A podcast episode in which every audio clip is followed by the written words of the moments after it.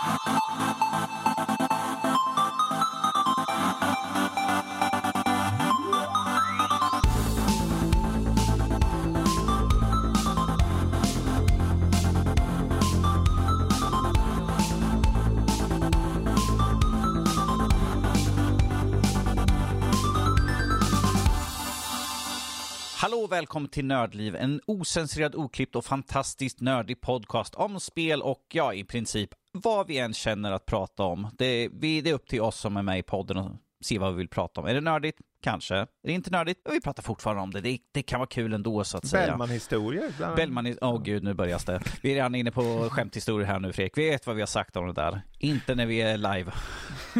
Fy dig Fredrik. Varför då? Nej, för att vi... Jag fick ju höra en ny igår. Ja okej, får jag höra då. Ja, Bellman satt och åt macka på en brygga. Plötsligt dök en polis upp och sa Man får inte äta på bryggan. Det gör jag inte heller, jag äter på mackan. Och... Mm. Ah, ja, ja. God morgon, god morgon, god morgon. Nej, Nu är vi upp. God morgon, god morgon. Det är kväll när vi spelar in det här. Men i alla vakna fall. nu där ute för fan. Kom igen nu. Vad sen släpps för klockan åtta imorgon eller? När vi från spela. Ja. Ja, god morgon, god morgon, God god morgon, morgon. god morgon. God morgon. Ja. För er som eh, hoppar in på hemsidan, god eftermiddag. Ja, precis. Precis. Men dagens datum är den 17 andra 2024. Jag sa inte fel den här gången i alla fall, för jag har nu suttit och stirrat Är det 2024. 2022 fortfarande? Ah! Jag, så här, Åh bara- nej, jag, där är jag, sa, imploderad jag sa fel i föregående avsnitt och var fortfarande inne på 2023, så fick jag fick höra då. Så att, men det är 2024. Ja, Så det nu ska vi... Du lever i det förgångna Danny. Jag lever i förgångna. Jag, det var bättre förr. Det känns väldigt Vadå, konstigt att säga. 2023 eller? Ja, det har jag ingen aning hur det här året kommer gå, så kanske. Ja, det var ju ett pangår 2023, i alla fall i Ja. spelvärlden. Ja, jo, precis. Kan, det, kan vi ha det här, att det här året slår så här. Men i dagens avsnitt så kommer vi ta upp massvis med roliga nyheter. Vi kommer sen ta upp vad vi har spelat och det kan vara allt från Helldivers 2 till Persona 3 Reloaded eller ja, varför inte kanske lite demos också insläppt i det hela. Det, det är ing- ingenting som stoppar oss från att testa på demo och prata om dem också. Nej, det är första intryck. Det första intryck, precis. På gott och ont sådär. Eh, men vi kan ju ta och skutta in på nyheter. Om, eh, jag kanske ska säga också nu, annars kommer jag själv för att jag brukar poängtera ut det. Är avsnitt 441 också. Så, nu har jag sagt det. Så att, eh, Vem får du skäll av? nej, men jag, jag, jag var på matte så hårt på ett avsnitt för han sa inte Ja, avsnittsnummer. ja, ja. Jag bara, och det här är avsnitt... Precis. Så, Ja, då blir det ju lite så här, man ska inte kasta sten i glashus, farbror. Nej, jag vet. Och det är ännu värre när, jag, när vi korrar recensioner och jag glömmer någonting som är superuppenbart som jag brukar alltid. Det här är de saker jag kollar och så kanske jag missar någonting sen typ dagen på. Jag bara, ah, Ja just det, sånt där, om det är någonting som du är supernitisk på. Ja, nu har Ja. du missat det här Mattias, Bengt, Arne, Jöns, Jesper eller vem fan det är som, Ja, ja, och sen så missar du det där och sen kommer de, du Danny, jag har inte märkt det där. Stort jävla fel som skriker som i neon så här. Blå, bara blå, bä, blå, blå. bä, Fel, fel, fel. Fel, fel. Syntaxerror. Anywho, Anywho, Ja. över till nyheter. Är det någon som känner sig manad att... Fredrik, du hade ju en nyhet, så jag tänker att du får, du får chansen det är innan vi andra kanske Ja, råkar ta den. Så. det är egentligen inte en nyhet, det är bara en teaser-trailer som släpptes på eh, Deadpool och Wolverine. Ja, då kan jag bocka av den på min lista. För här. att eh, eh, ge mig filmen nu. Mm. Okej. Jag har faktiskt inte sett teaser för jag tänkte att jag väntar nog tills den kommer ut typ. Mm, det här är ju första trailern då, och det, är så här, det stod teaser men det var banne med en trailer. Ja. Eh, men de hintar ju inte, de hintar mycket det här angående en slags multiverse liksom, Mm. att han måste ta sig in av TVA då. Ja, Eh, med och- Loki säsong två. Eller Loki. Med, från Loki-serien ja, men det här är helt andra karaktärer från den organisationen. Och han ska liksom lösa biffen med saker och ting och så. Och de säger inte mycket mer om det uh, detaljnivå mer än att just den biten. Och, och sen ser man ju skuggan av Wolverine som kommer över honom och så tjing tjing upp med de där jävla snikt snikt sina klor och Ja, och de hade till och med en, en karaktär från typ original X-Men uh, filmerna, Mm. första eller andra, eller båda kanske. Pyro från, från, bo- från visades upp. båda, både och. Eh, så att, eh, och det, och det med eh, största sannolik bara en av många, skulle jag gissa på. Ja, för att man ser ju att de- det är en karavan som åker och det är flera bilar och det är ju han, eh, hans gäng där ju. Så att det, Mm. det finns ju en stor chans att vi kan se många återkommande ansikten i det här gänget. Precis. För man ser, det är en annan som är med och de har mask på sig så man kan inte riktigt se vilka de är. Exakt så. Eh, Så att det ska bli intressant att se, för att de ju väldigt, Ja. går ju väldigt hårt in för Fox, för att man ser när han blir inkastad mot en grej så är det Fox-loggan som eh, Det, Deadpool där, blir det är kastad ju i. världen när de, eh, vad heter det, när de uh, purgar någon Precis. i TVA och man kommer till Ja. den här världen. Men att det är ju bara ett tilltecken att de går hårt på de gamla Fox-grejerna så att säga, för att vi har de gamla Fox eh, X-Men-filmerna här nu. Jag gissar att det där är introt i filmen nästan. Sådär. Det är det säkert, skulle inte förvåna mig. Eh, Det, det tycker är intressant att den slog ju också rekord. Mm, Den visades 365 miljoner gånger under de första 24 timmarna. ja. Mm. Den kommer bli, jag tror den kommer bli stor i år. Det är såklart, eh, förhoppningsvis är den riktigt bra också. Men eh, jag tycker det båda gott och det känns som de har eh, lyft in detaljer i det som visar på att det här är människor som bryr sig om Marvel. Mm. För det har känts så på de senaste Marvel, de, Ja. de har inte kvar det där med att tänka i förväg och binda samman saker och få, det, få dig som tittare engagerad. Men den här, Deadpool och Wolverine, eh, ser faktiskt ut att vara så. Och de, det kom ju, det var ju läcka där på namnet. Mm. Och ursprungligen så var ju namnet, de bytte ju där då, vad det verkar som i sista sekund. Egentligen skulle den heta Deadpool and Friend. Mm. Mm. Jag, tycker det är Vilket kul skulle ha varit mycket roligare titel. jag tycker det är kul för Hugh Jackman gick ut på Twitter, X, Ja. whatever, och så hade, han, så hade han döpt om den till Wolverine and Asshole. Han bara, there, fixed it. Ja. Det, jag tycker det är en skön liten, eh, hur de håller på bråkar nu med kaninöron sinsemellan Ja. och jävlas med Det är varandra. inte de som har kontona, det är deras Nej, nej, nej, jag vet, såklart. men att det är, det är kul i alla fall. Och Det är de fortfarande de som måste OK det, Om- och det är vi så här, säger så en här, humorgrej, det jag har ju sett bra. de här, jag har ju sett klippen som är sådana här läckta filmklipp från, eh, alltså folk som har filmat när de har spelat in och sånt där. Och de verkar ju bara ha kul på filmsättet. De går och Mm. skrattar, har kul, eh, står liksom och övar inför scenen och skämtar. Så att det ser ut som de har roligt i alla fall. Vilket gör att det kan bli bättre produkt produkt, ifall du har kul medan du arbetar så kommer det bli bättre tycker jag där. Det, är, Ja. det är inte att de liksom bara, åh, jag måste göra den här scenen, åh, jag vill inte. Jag har känt det med väldigt många Marvel-filmer, typ The Marvels tyckte jag var lite så, typ Mm. Ant-Man the Wasp, Quantumania, Love and Thunder och det var väldigt många filmer som var väldigt med, enligt mig, som har Mm. varit väldigt så här, bryr de en sens, typ, kände jag nästan lite grann. Eh, Guardians of the Galaxy Volume 3 tyckte jag dock var väldigt bra, så den var, Den var stor, riktigt bra. den var väldigt stor eh, så här, exception. Även Loki i säsong 1 och 2 tyckte jag var riktigt bra. Mm. Eh, så Jo, det finns ju fenomenal serie.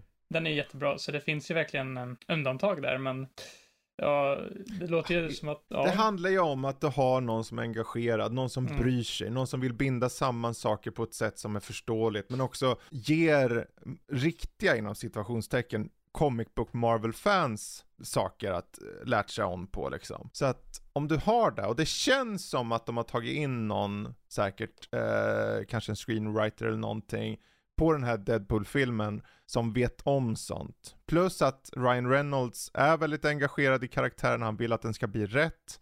Uh, Hugh Jackman har nog inget emot att få till en bra uh, Wolverine-film till. Logan var riktigt bra. Men att uh, det har gjorts en del Wolverine-filmer som kanske inte är lika bra. Um, Wolverine, vad heter den? Origins. Det var ju en riktig bajsmacka. Mm.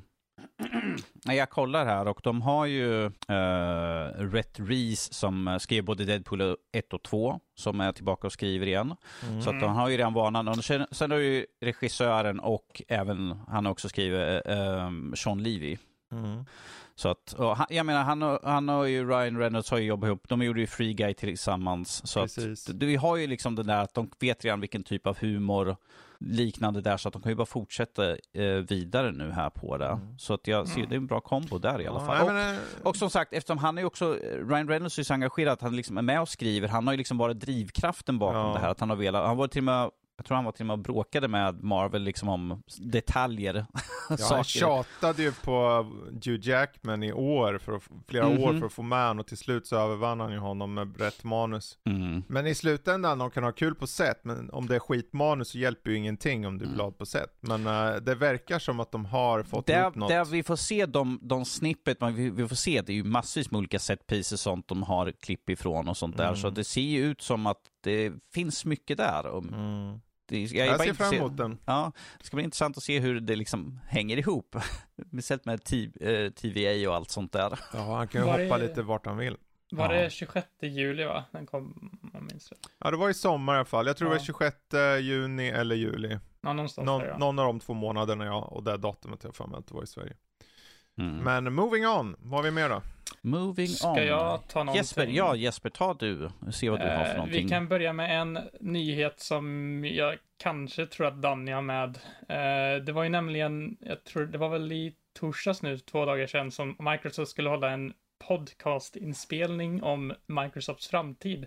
Det jag har väldigt många flikar på det här. Ja, jag har några flikar på detta också. Och eh, vad heter det, de, det var ju väldigt så här över, många som överreagerade innan liksom. Ja, de kommer lägga alla spel nu på Playstation, alla spel nu på Switch och allt möjligt typ så här.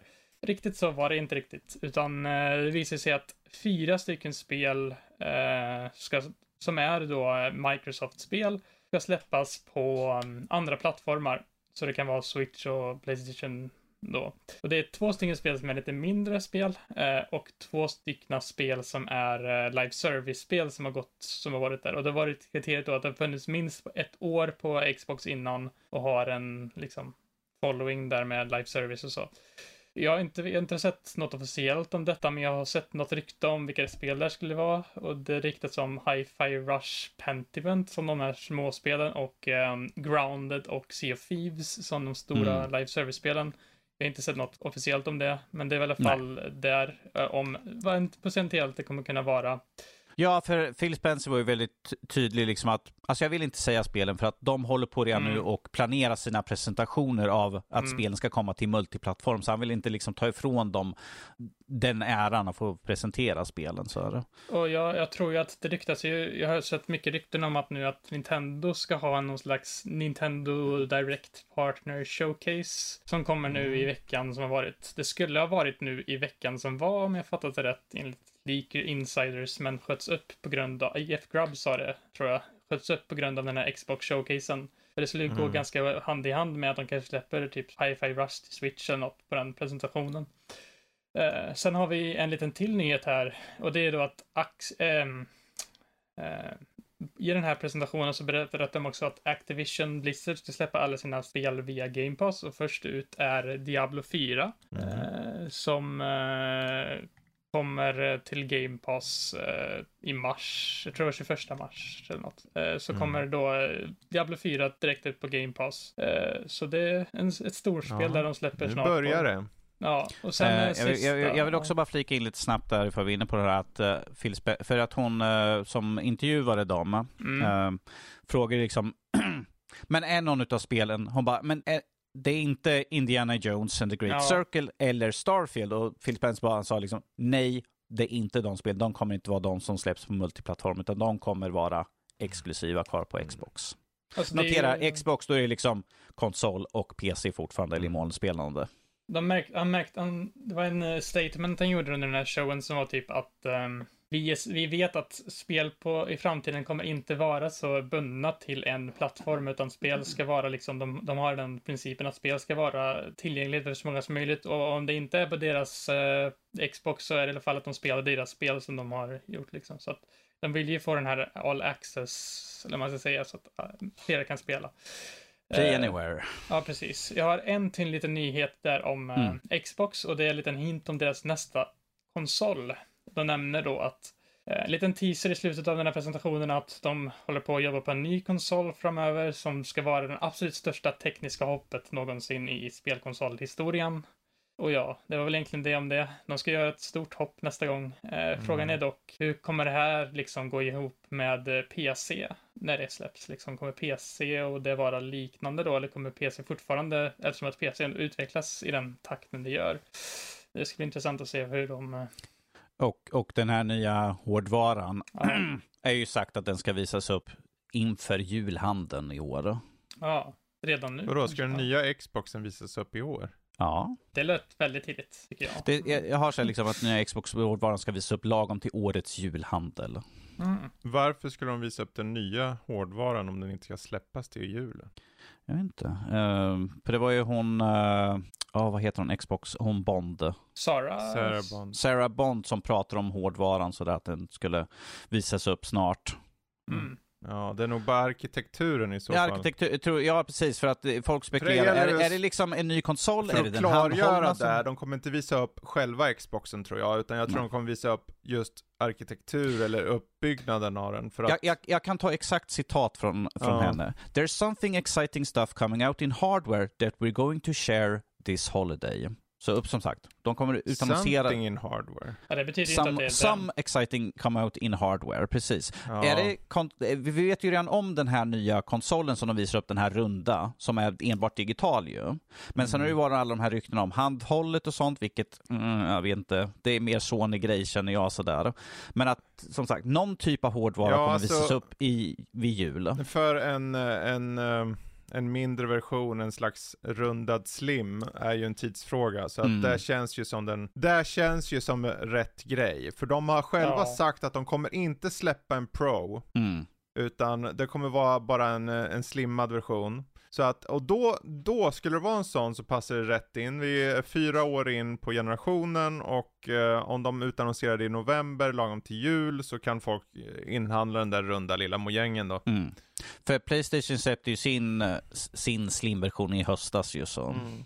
Jag tror ju verkligen inte att det kommer vara en ny... Alltså den där konsolen de pratar om som är typ det största tekniskapet tror jag inte är så snart. För jag tror att, jag fattat rätt, så typ Playstation 5 och Xbox, jag tror de pratade om det ganska tidigt i början av generationen, typ att de ska inte släppa någonting nytt förrän typ 2028 som tidigast Mm. när det kommer till en eh, alltså helt ny generation. Så jag tror inte det kommer vara det, jag tror det kommer vara Nej, och de har ju till och med snackat om, jag tror Xbox snackar ett tag där om tioårsplan för Series.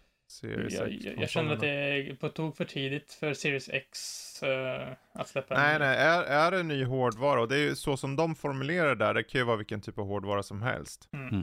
Eh, det, de skulle, de kan, man kan ju inte visa upp en ny eh, uppföljande Xbox Series-konsol som är mer stark i år. Det är för tidigt. Mm, nej. Så det, Halvvä- det halvvägs genom livscykeln. Ja, ja, nej men det är förmodligen i så fall Mm. den där slimmade, runda, läckta lilla konsolen som Mm. har Ja. samma prestanda, men bara lite mer energimedveten. Jag tror nog det, ja. Och det vore Eh, inte fel. Får de ut något till, till eh, julhandeln kanske?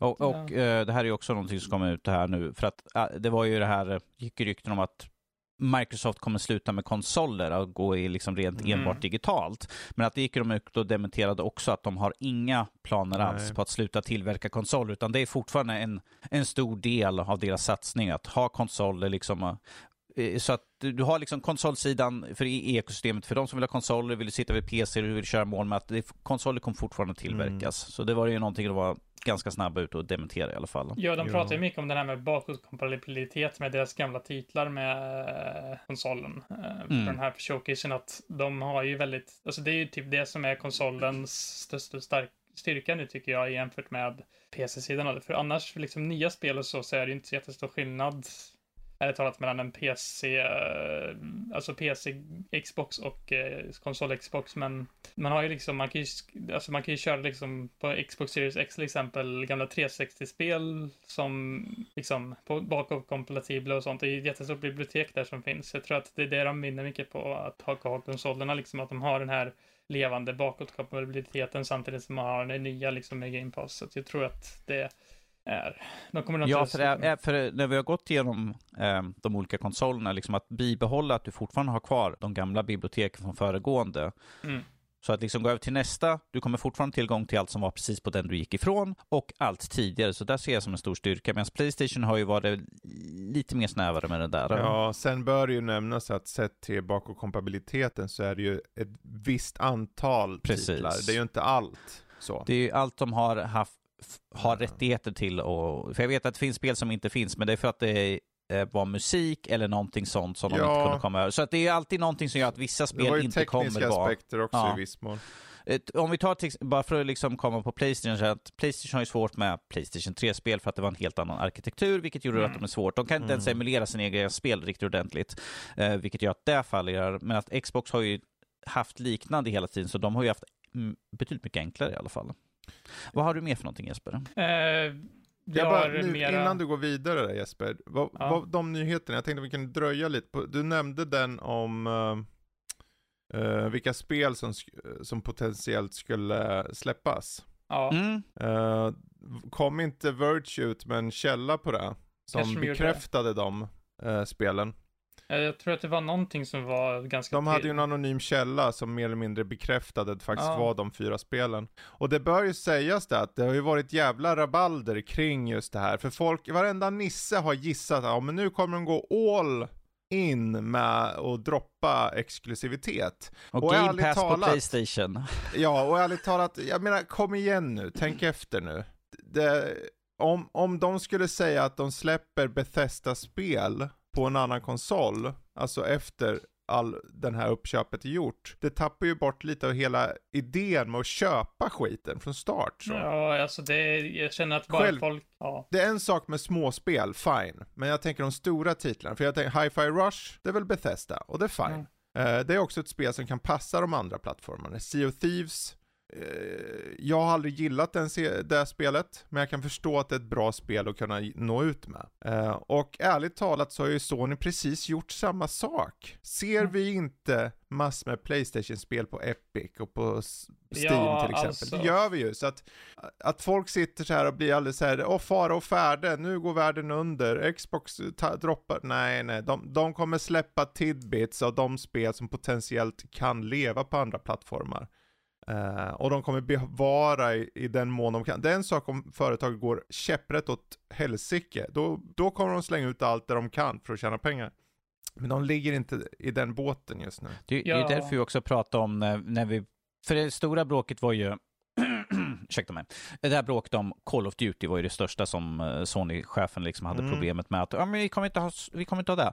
Och jag, jag, jag tänker bara, varför skulle de inte fortsätta sälja? Det är så 100 plus miljoner på Playstation 4. Eh, De kom ut nu att de hade varit nästan 55 miljoner Playstation 5 är sålda. Varför Mm. skulle de inte sälja till Playstation? För att det är så mycket kunder där. Ja, alltså de skulle ju kunna skippa av ren så här.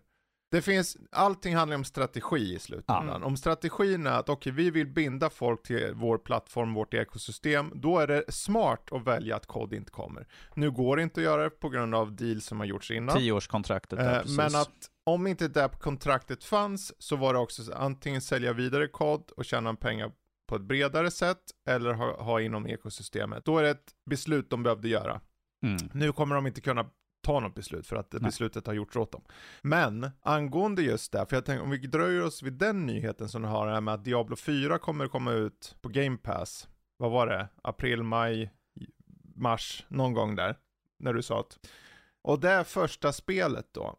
Den här strategin, att släppa nu, för nu, nu kommer vi börja se, de kommer ju släppa låta de här spelen sippra ut då och då. Uh, och om ni sitter där ute och förväntar er att de kommer släppa alla kod och alla liksom gamla Diablo-spel och sånt. De kommer med all säkerhet ta och släppa ett eller två i taget för att de vill ju att du sakta men säkert inte bara betar av spelen på en gång och sen skippa Game Pass. De vill att du ska veta att du ska ta Game Pass nu så att du kanske får nästa kod sen, att du kanske får nästa Mm. bla bla bla och så vidare. Så jag- Precis, jag- Det, det är bra att portionera ut som du säger där, för att jag släpper Call of Duty X den här månaden och nästa månad släpper vi Mm. kanske spel X. Då kommer du ha kanske folk stanna kvar två månader, köper Game Pass. Det, det ju liksom ha- att det är ju bra utifrån eh, ett företagssynpunkt då såklart. Som konsument, som mig, jag säger så här, ja men jag vill ha allting nu, släpp allt nu, ni har köpt det, jag vill att ni släpper alla kod och alla Diablo. Det är klart att all, jag vet att ni sitter ute, varför ska ni hålla på det? Jag, jag säger bara utifrån deras strategi hur den förmodligen är. De kanske släpper en, två i taget och sen så kommer några godingar och sen så, det, det som vi får tänka på nu, att nu när affären mer eller mindre har gått igenom, vad de kan göra är att låta de här studioserna få andrum och kanske till och med testa på annat. Eh, och att i och med att vi vet att Game Pass, hela idén med Game Pass är att få ett myller, att få den här variationen, att du som spelare ska veta, när Jesper sätter sig med Game Pass, då vet han att det finns alltid något för mig här. Mm. Och om, man, om de tillåter Activision Blizzard leka med andra projekt, kanske nya IPs och sånt, så kommer det bara få den här Game Pass-tjänsten att vara fylligare. Så att det finns en möjlighet att de faktiskt tillåter den typen av variation längre fram. Mm. Den stora frågan dock i det här är ju, och det har väl alla snackat om på internet nu, kommer nästa COD Day One på Game Pass? Det är väl Mm. den stora frågan. Mm. Och om det inte kommer Day One, kommer den nära in på release. För det är hållhaken som, alltså det är saker som är den stora saken. De Mm. har kontraktet på 10 år, de måste släppa Day One på Playstation och det gråter de inte för, det pengar på banken. Mm. Men om du som spelare vet att om jag har kvar Game Pass och får COD Day One, eller om jag har Playstation, och vad kostar alltså COD månntro? 700? 700-800 spänn. 700-800. Det är- de nya priserna nu. Eller 100 spänn i månaden. Om de kan bekräfta att COD kommer antingen på release eller relativt nära, det kan vara att de behöver ha ett window på grund av konkurrensutsatt läge eller någonting mot Playstation sett till spelet. Så att de måste ge det lite tid. Det är fortfarande relativt nära. Så att varje vår, januari, februari, så får Game Pass-spelare COD tillgängliga. Om du vet det som COD-spelare, då skulle jag nog börja tippa på att ja, men jag kanske ska skippa och köpa COD varje år. Jag kan ju bara vänta två, tre månader. Mm. Det där tycker jag är jätteintressant. Du, du, du kan skippa och vänta liksom och så lägga pengarna på kanske annat spel under tiden. Ja. Så att Diablo 4 kommer nu först här, lite åt Mm. live service-hållet. Vad kommer härnäst? Det tycker, allt det där tycker jag är jättespännande. Jag vill bara dröja lite där, för jag, bara för att Mm. få ut det lite. Ja. Men nu, ta, ta vidare du Jesper. Ja, ehm, vi har lite mera hårdvara-nyheter och Oh. eh, det har ju med den här ryktade Switch 2 som vi säkert har pratat en hel del om Mm. tidigare om.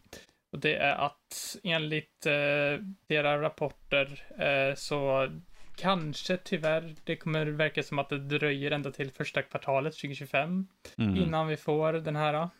Det, är, det är flera olika eh, source, eller källor som VGC och Eurogamer som citerar folk som sagt att de hört om att det kommer 2021 Q5, eller Q1 2025 då. Eh, och eh, det är för att de ska då ha starkare första party eh, line-up när det släpper än de har haft tidigare på grund av, ja.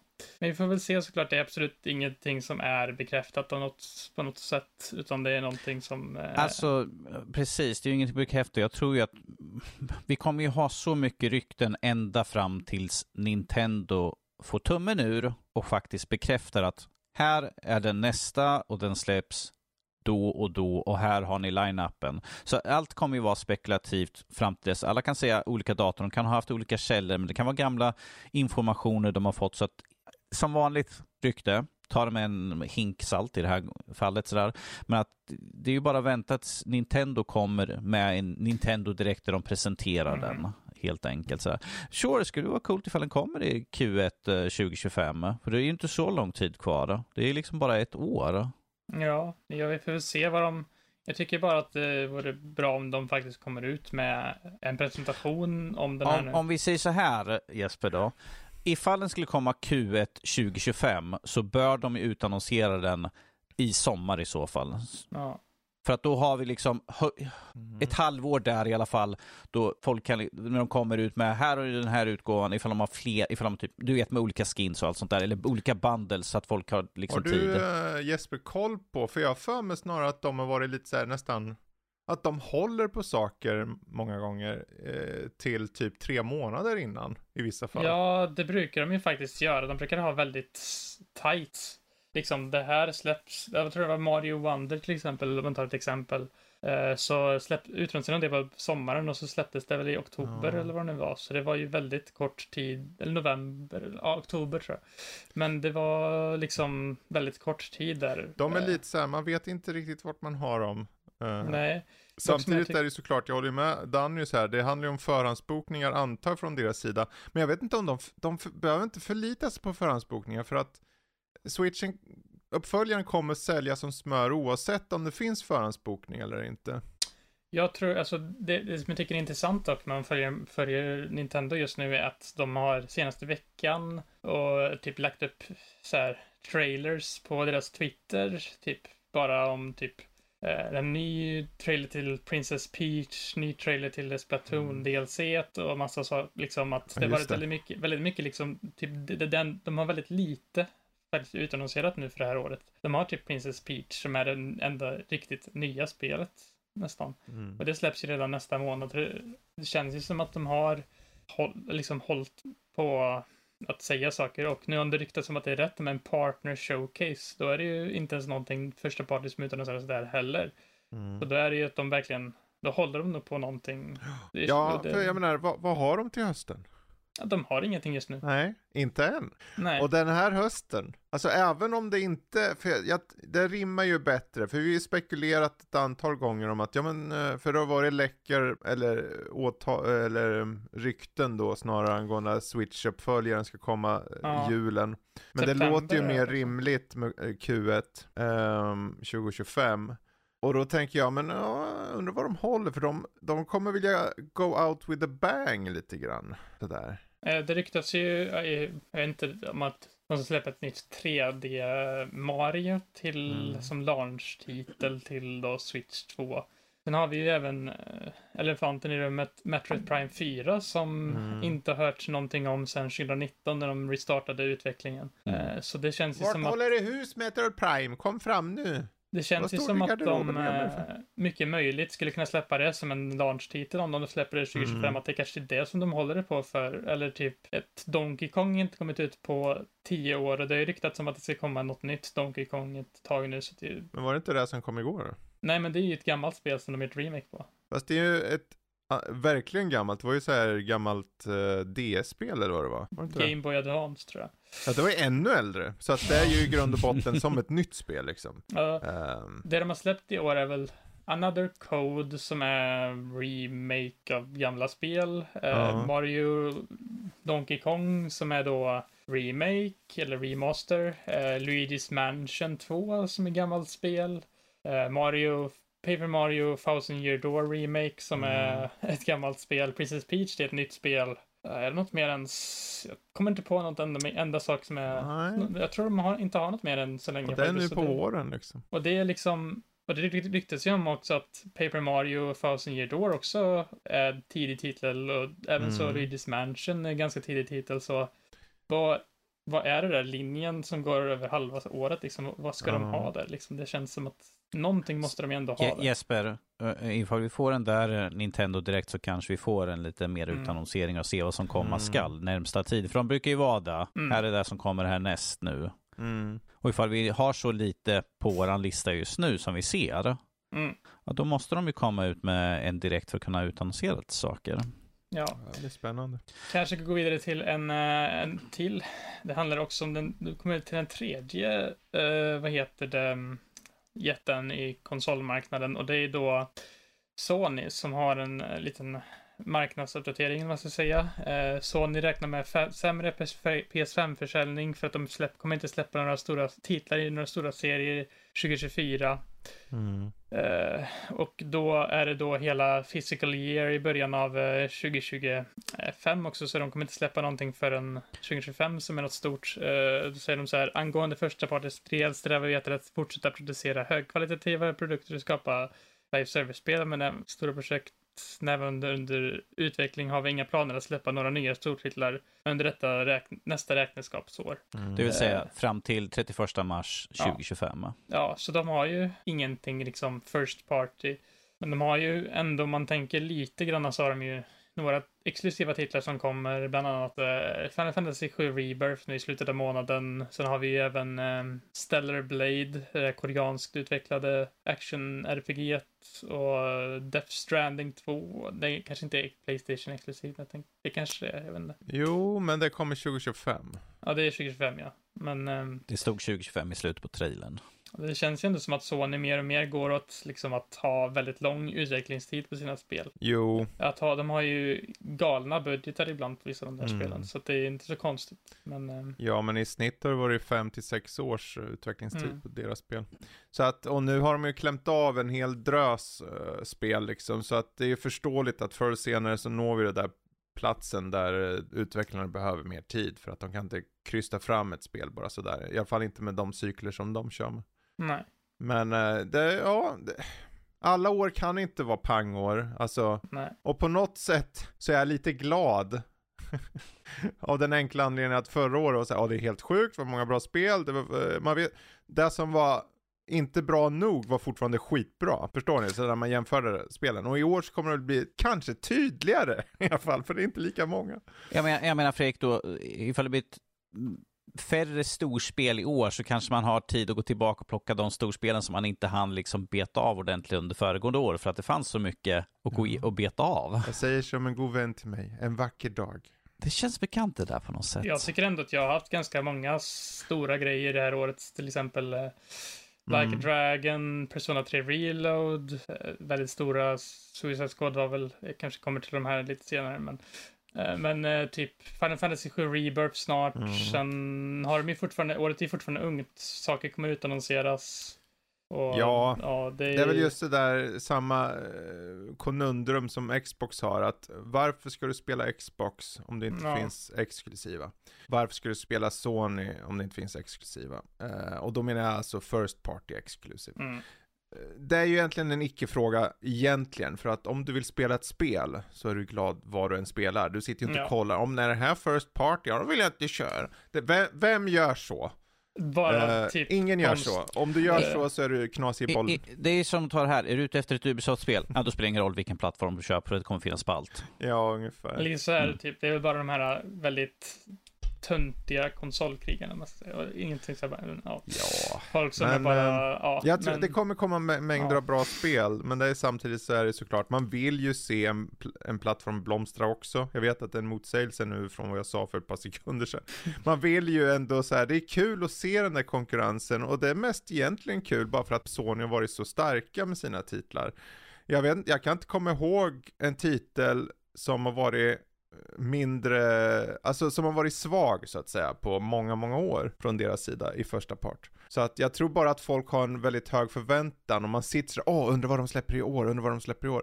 Men nu ser det väl ut då, ut, utifrån den nyheten, utifrån det uttalandet, uppenbarligen så har de inte någonting som kommer i år och kanske inte i början på nästa år heller. Ja, och vi, vi fick ju den där Insomniac-läckan och vi vet ju att det, det är ju många år på de Mm. spelen till exempel. Jo. Eh, det betyder inte att det kanske inte kommer någon typ Spider-Man 2 DLC, typ någon story DLC eller någonting som man kanske kan köra. Eller Ledsen sådana nej, saker. nej, det är ju inte, det här, läckan är ju bara liksom för fulla spel, Ja. uh, fullsläpp ju, men det betyder inte att Sony sagt, det, inte det har finns ju ingenting som stoppar där ju. Mm. Få betyder inte, någonting. ja, det betyder ju som sagt inte att, det är inte att Sony inte har någonting alls för sina spel, utan det kan ju fortfarande vara sådana saker, så att det är ju, ja, Mm. ja. Ja, men eh, hade du några mer nyheter då? Jag tror det var, jag ska kolla, Ja. jag tror det var eh, alla jag fick med idag. Mm. Så vi kan gå över till Danne nu. Du, du, har fått din, du, har- du har kört din be- beskärda del här nu utav nyheter. Ja. Eh, det här är ju en nyhet som var lite grann i slamklang med den här Microsoft och det. För att i början, när de skulle börja, börja den här podden, eh, inspelade klippet som de släppte, ja. eh, så frågade de ju hur, liksom, hur ska vi gå igenom det här avsnittet? Och Phil var ju liksom, ja, vi hade ju tänkt att köra i den här ordningen, men efter några problematiska saker nu vid sidan av så tar vi och kör på ett annat sätt. Och jag antar att han, han, han hänvisar då till den här FTC-grejen som hände nu när, de, de, när Microsoft sparkade 1900 anställda. Och, ma- Mm. och väldigt mycket var ju då från Activision Blizzard. Eh, som- Det här har vi pratat om i tidigare veckor. Eh, Efter att eh, det kom ut att Microsoft skulle sparka de här 1900 anställda så var FTC liksom på direkt och bara "Ah, ah, nu, nu bryter ni mot det här avtalet vi har gjort här att ni sparkar, för ni lovade att ni inte skulle sparka några eh, anställda överhuvudtaget sådär. Så att ni kommer bryta, så nu, nu vill vi bryta upp den här affären. Och man bara, åh Ja. gud, ge Ja, de upp. lovade, jag vet inte om de lovade mer som att under en viss omständighet En viss- så, så lov, kan de se till att inte han sparkar, men om det är andra omständigheter så kan Ja. de sparka. Det är väl det antar jag de kommer säga. Yes, och, men grejen är den att Microsoft var återigen väldigt snabba där på och Activision Blizzard, eh, där Microsoft kom ut med att vi sparkar inte, eh, vi sparkar idag, ja de sparkar ut oss, men Activision kom in att vi hade redan planerat att sparka det här antalet anställda hos oss. Så att det var, det Mm. var som, var, från dem, det var redan planerat, så det var ingenting som Microsoft hade liksom att vi ska sparka alla de här, utan det var liksom redan att vi ska dra ner på styrkan på Activision Blizzard. Ja, fast det är lite, osar ju lite katt. Det gör ju det, men att jag, Jag, menar, tror... det är fortfarande, är det inte, har, är affären fortfarande kanske inte helt klar då eller?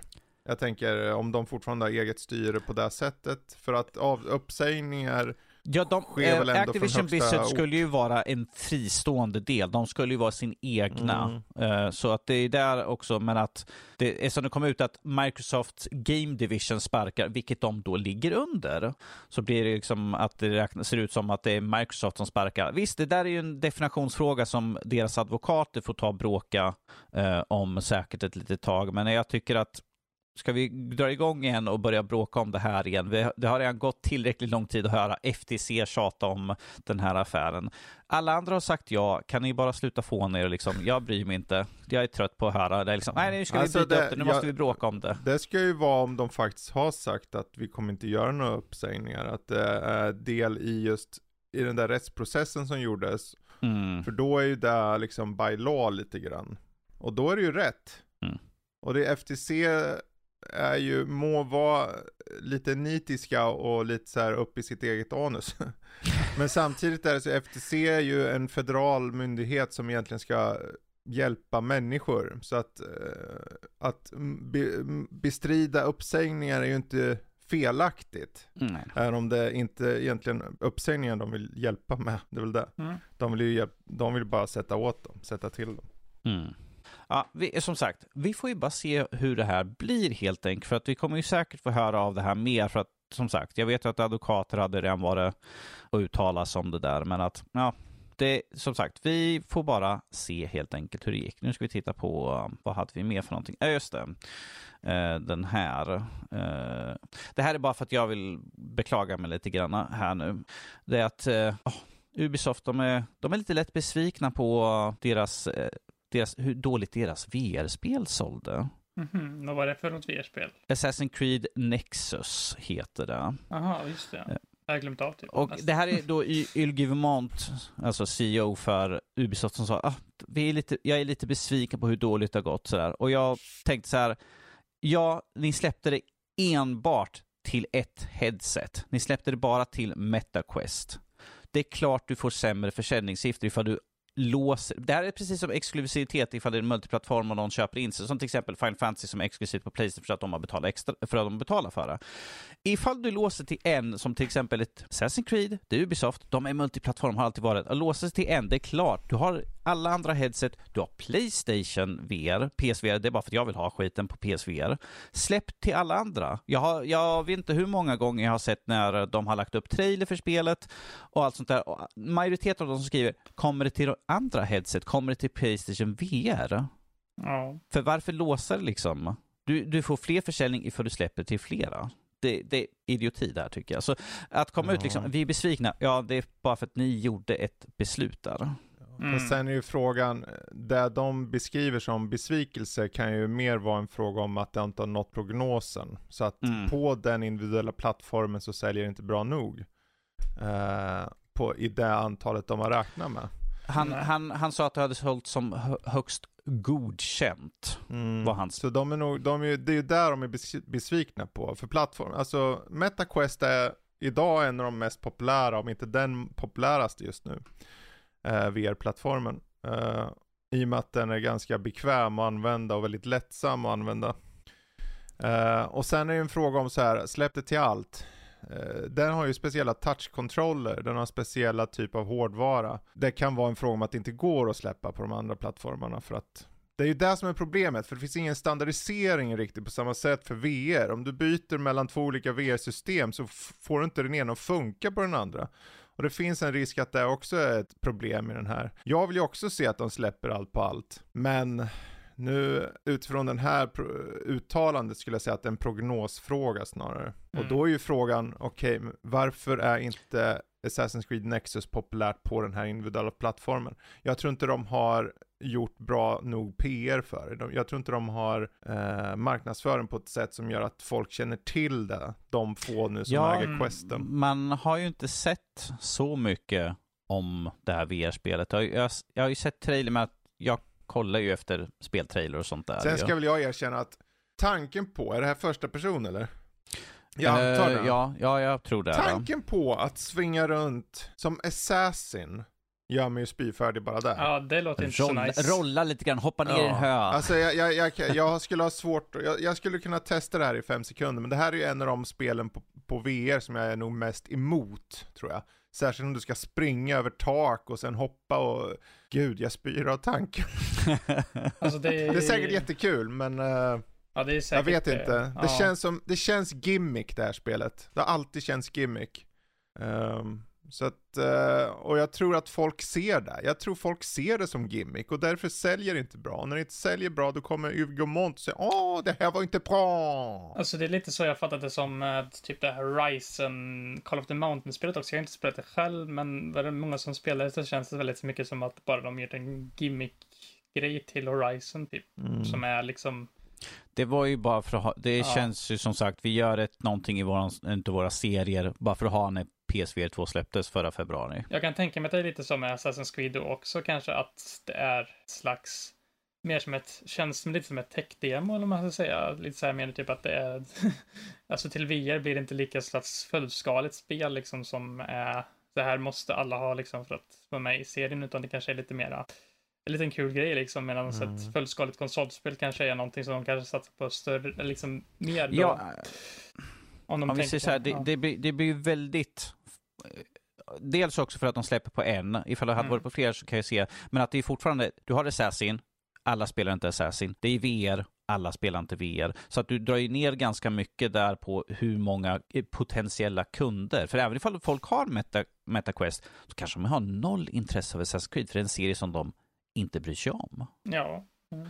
Så Ja. Ja, jag, jag hoppas att de släpper på fler, eller port, portar över helt enkelt till andra bara. If, de har ju redan spelet, ifall de kan liksom bara porta det, ifall det går på ett enkelt sätt, för att få till med kontroller och sånt. För jag vet ju att det är det jag såg med från PSVR 1 till PSVR 2, att äh, men tyvärr, du kan inte köra de här spelen för att det är helt annat gjort på kontroller och sånt. Jag bara, åh, Kan det vara en har... exklusivitetsfråga annars? Ja, Ja. jo, jo, det är ju... Alltså någon- det är ju MetaQuest, no- är inte no- det det är någon- Facebook? Det är ju någonting där ju som, det blev exklusivt där ju som. Ja för det är ju Meta är det är gamla Oculus det här. Mm. Som ägs av eh, Facebook. Yes. Så att eh, de, de, om du inte har exklusiva finns det ingen anledning att, jag menar om du inte hade haft här, då skulle ni, då kanske de inte hade fått någon av de kunderna som faktiskt köpte Nexus. Jag skulle kunna De gissa på att det är någon pers. slags, att det är lite som att de gjort med typ, du tänker typ Rebirth till Final Fantasy, alltså till Mm. Playstation då, att de har eh, typ någon slags exklusivitetsdeal med Facebook då, att de har Mm. köpt, eller liksom lagt en summa för att de ska få en exklusivt där. Eh, kanske lite som att det är typ tidsexklusivitet också då som det är med eh, det. Men Ja, det känns ju som att det är något åt det hållet. ja, det måste ju Ja. nästan vara så, som att de annars har, ja, multiplattform på de flesta andra Mm. grejerna kanske. Eh, Jag tror bara inte eh, hans uttalande, det handlar nog i grund och botten om att eh, titeln inte varit attraktiv nog för folk att köpa det. Jag vill Så sitta att, prognosmässigt så har det inte nått nivåerna. PS, PSVR 2, de får ett köp till i alla fall. ja, alltså, Ja, jag, yay, en person. Hey, det är det som viktigast, norsken får sitt spel. Den Jag har ju visste- ganska bra stöd annars, för den har både stöd för MetaQuest 3, MetaQuest Pro och MetaQuest 2. Mm. Mm. Så det är tre enheter, det är bara att byta den där PSVR mot en sån. Den. jag, som inte... Ja. Jag har en betalning kvar på den. så Ja, då är det klart. byt- Okej, byt då är det ju den. perfekt. Nu är det bara, köp nästa. Köp en annan. Jag Nej, säger- sälj av den. what? No. Jag kan säga att jag som inte... Jag fick snabbt ens koll på att det hade kommit nu, äh, med, äh, Assassin's Creed Nexus, om jag skulle vara helt ärlig. Så det Ja. känns som att det är ett ganska... Ja, du var ju inte ensam verkar det som. Ja, vi går vidare nu. Folk Ja. bara, vad fan, sluta prata jävla VR-skit. ja, Precis, vi bryr oss inte. Uh, ja, jag håller mig kvar på Ubisoft i alla fall. Ja, ja, ja. ja. Och på Ugilmont. Och där... Aha, den lilla farbrorn Enchanté. sådär. Den, enchanté. Aha. Eh, där nu Ubisoft lovar att börja göra bra spel igen. Men, men, men, men. Har Ja. sagt att de lovar i citat att göra bra spel igen? Yves Guillemot har lovat att de ska börja göra bra spel. För att de har haft Jag en- lovar att göra bra spel igen! Vi vill not surrender. Åh, froglegs. Åh, groda! Nej, Jag ber om ursäkt till alla som är Förlåt. fr- franska. tack och förlåt. Eh, nej, eh, efter att de nu hade eh, god... Eh, vi hade ju liksom Avatar, vi Mm. hade Assassin's Creed Mirage Mm. eh, och vi hade nu eh, Prince of Persia, vilket Mm. alla har sålt väldigt bra. De har haft en väldigt god prognosering och de fick ett väldigt bra resultat, så, vilket gör dem väldigt glada. Ej tumme upp, vi tjänar pengar. Har de nu liksom att vi ska fortsätta producera Tumme här upp, nu. Tumme upp, Ja, precis. ja, de och han lovade nu att de skulle återigen börja producera bra spel. Och Jaha, de ska börja med det nu? Okej, jag, vill bara, jag vill bara säga en sak nu när inför Skull and Bones som är, är släppt nu, att de kallar det för, vad blir det, fyrdubbel A spel, alltså 4A. Istället för trippel A så är Ja, det med, den, 4A. med den utvecklingstiden så kan jag förstå det. Vilket, Ja, jag tar och slänger in det, ba- vilket har fått så mycket skit för. Så mycket skit har de Men de är fått ju inte de först med det. Nej, jag Nej. vet, men att, det- att Det det är Ubisoft, så jag vet att de släpper spel som är mm, som ibland bäst godkänt på vissa fall när de, hur de släpps Ah. och sånt. Men att säga att, liksom att det här är ett eh, 4A-spel, eh, ja, mm, ja. det- Om jag är med nästa vecka, då kanske jag kan prata om Skull and Bones. Eller ja, bara- egentligen kan jag prata om det redan nu med tanke på att jag var med i öppna betan, men Ja, att... jo. eh, mm. eller pratade vi om det förra veckan? Jag kommer inte ihåg. eh, hur förra, veckan var, förra veckan var Hall of Fame, Fredriksson. Ja, ja, ja, du ser. Mm. Förra gången jag var med då. Ja, det är tre två, veckor sedan. Två veckor. Jaha, tre veckor sedan. Jag Det tror var det var tre två veckor sedan, jag tror. Okej. Skitsamma. Anywho, Så jag Ja. tycker i alla fall det är kul att de uttalar sig att de ska börja göra bra, bra spel igen. vi lovar att göra bra spel Ja. igen.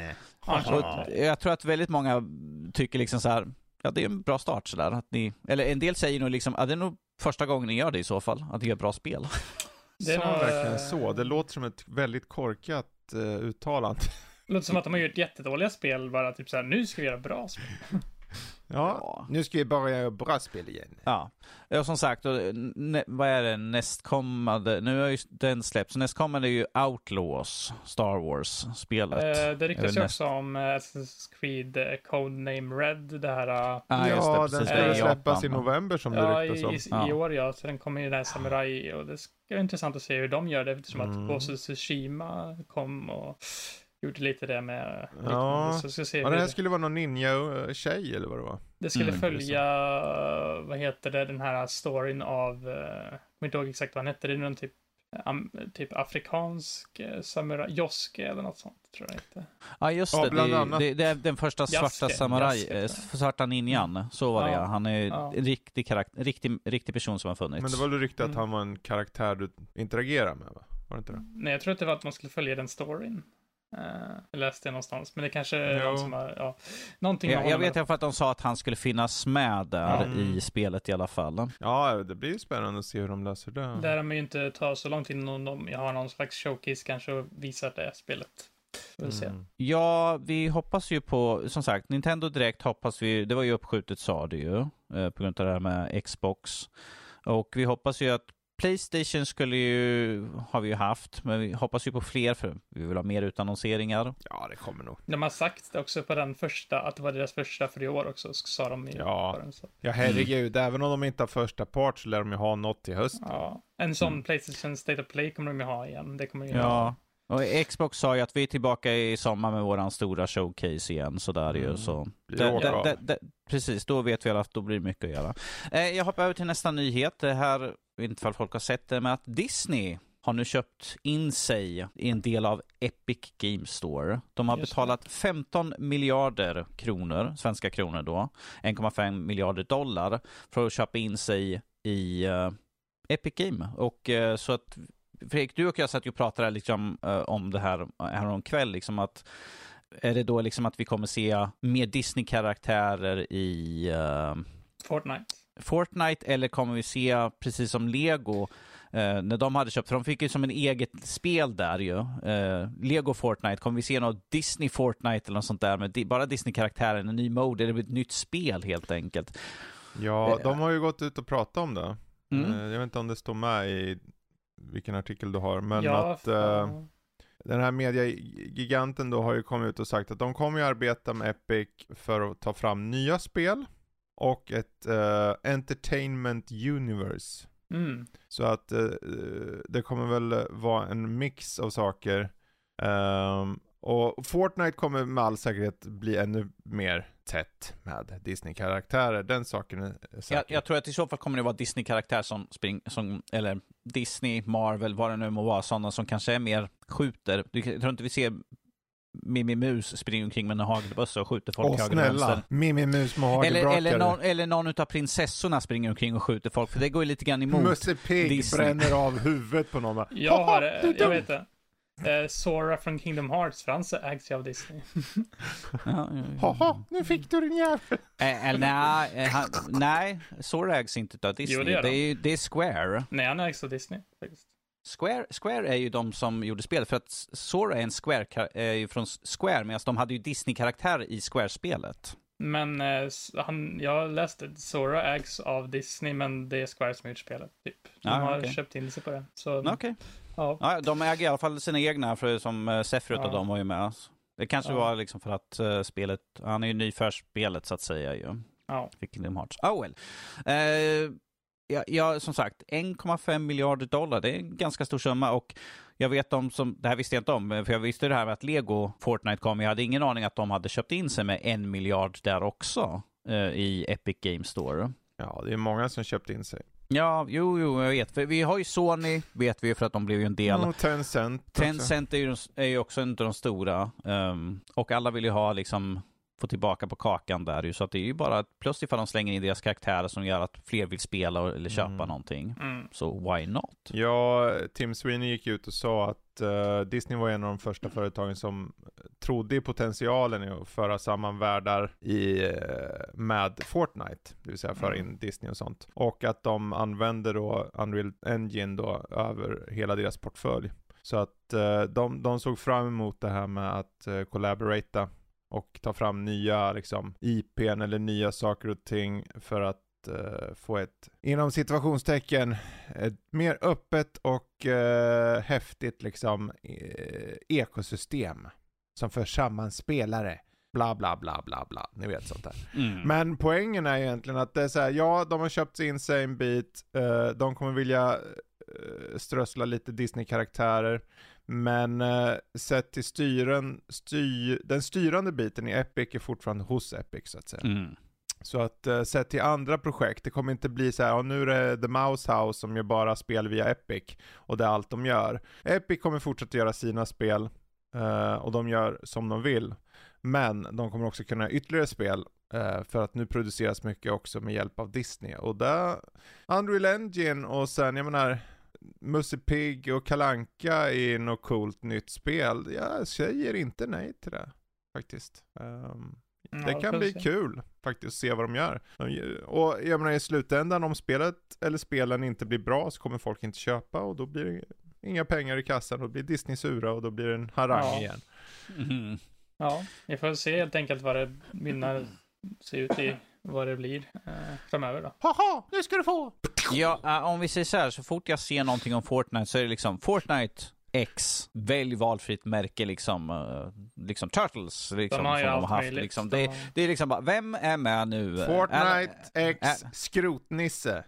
Ja, då skulle jag hoppa in och spela. De har ju typ spela som skrotnisse. Fem, fem stycken typ anime-serier nu som de har haft Ja. grejer. Och, eh, typ Metal, eller Solid Snake, Peter Griffin. Oj, oj, oj. Ja, jag har sett lite att... Anywho, Ja, ja. ska vi runda av nyheterna nu innan Ja. folk börjar tröttna på ja, oss? ja, Ja. jag var klar med de nyheter jag tyckte att jag ville redan. lyfta. ja det, Är ni kvar? Vänta. Är Är ni kvar allihopa? Är ni Så, kvar? nu har de vaknat till. Jag såg att de blinkade. Vi Jag, jag, jag rörde på en med en pinne, en lång pinne, den rörde på sig, lyssna. en väldigt Mm. lång pinne sådär. mm. En, Vet du en vad han sa? dig. Nej. Haha, vad gör du? Var det Musse Pigg alltså? Okej. Kul. var Musse Yes. Pigg som lyssnar. Ja. Yes. Eh, vi hoppar in på lite grann vad vi har spelat eller vad vi har sett. Och jag tänker slänga över direkten till Jesper. Hallå. Persona Jesper 3... Spelhörna. Jesper Spelhörna. Hej och välkomna till Jesper, Persona 3 Reload. Ja. Vad är det och varför har du spelat det? Jag har spelat det för jag fick recensera det. Eh, men eh, Bra det, är, det är eh, då en remake av det gamla PS2 Persona-spelet. Ja, jag tror det var 2006 det släpptes och, ehm, från början då. Och då har du fått en helt ny skrud med en då remakad version där de har gjort om många element som bland annat det här eh, dungeonen man går in i i det här spelet. Det, för er som inte vet så är Persona-serien en spin-off på Shin Megami Tensei-serien som är en slags monstersamlarserie, lite likt Pokémon på vissa sätt, men det är lite mera mature theme, eh, liksom det. Lite mörkare, mörkare, Ja. mörkare ton med... Lite typ satanism nästan och grejer, Ja, Oj, oj. typ.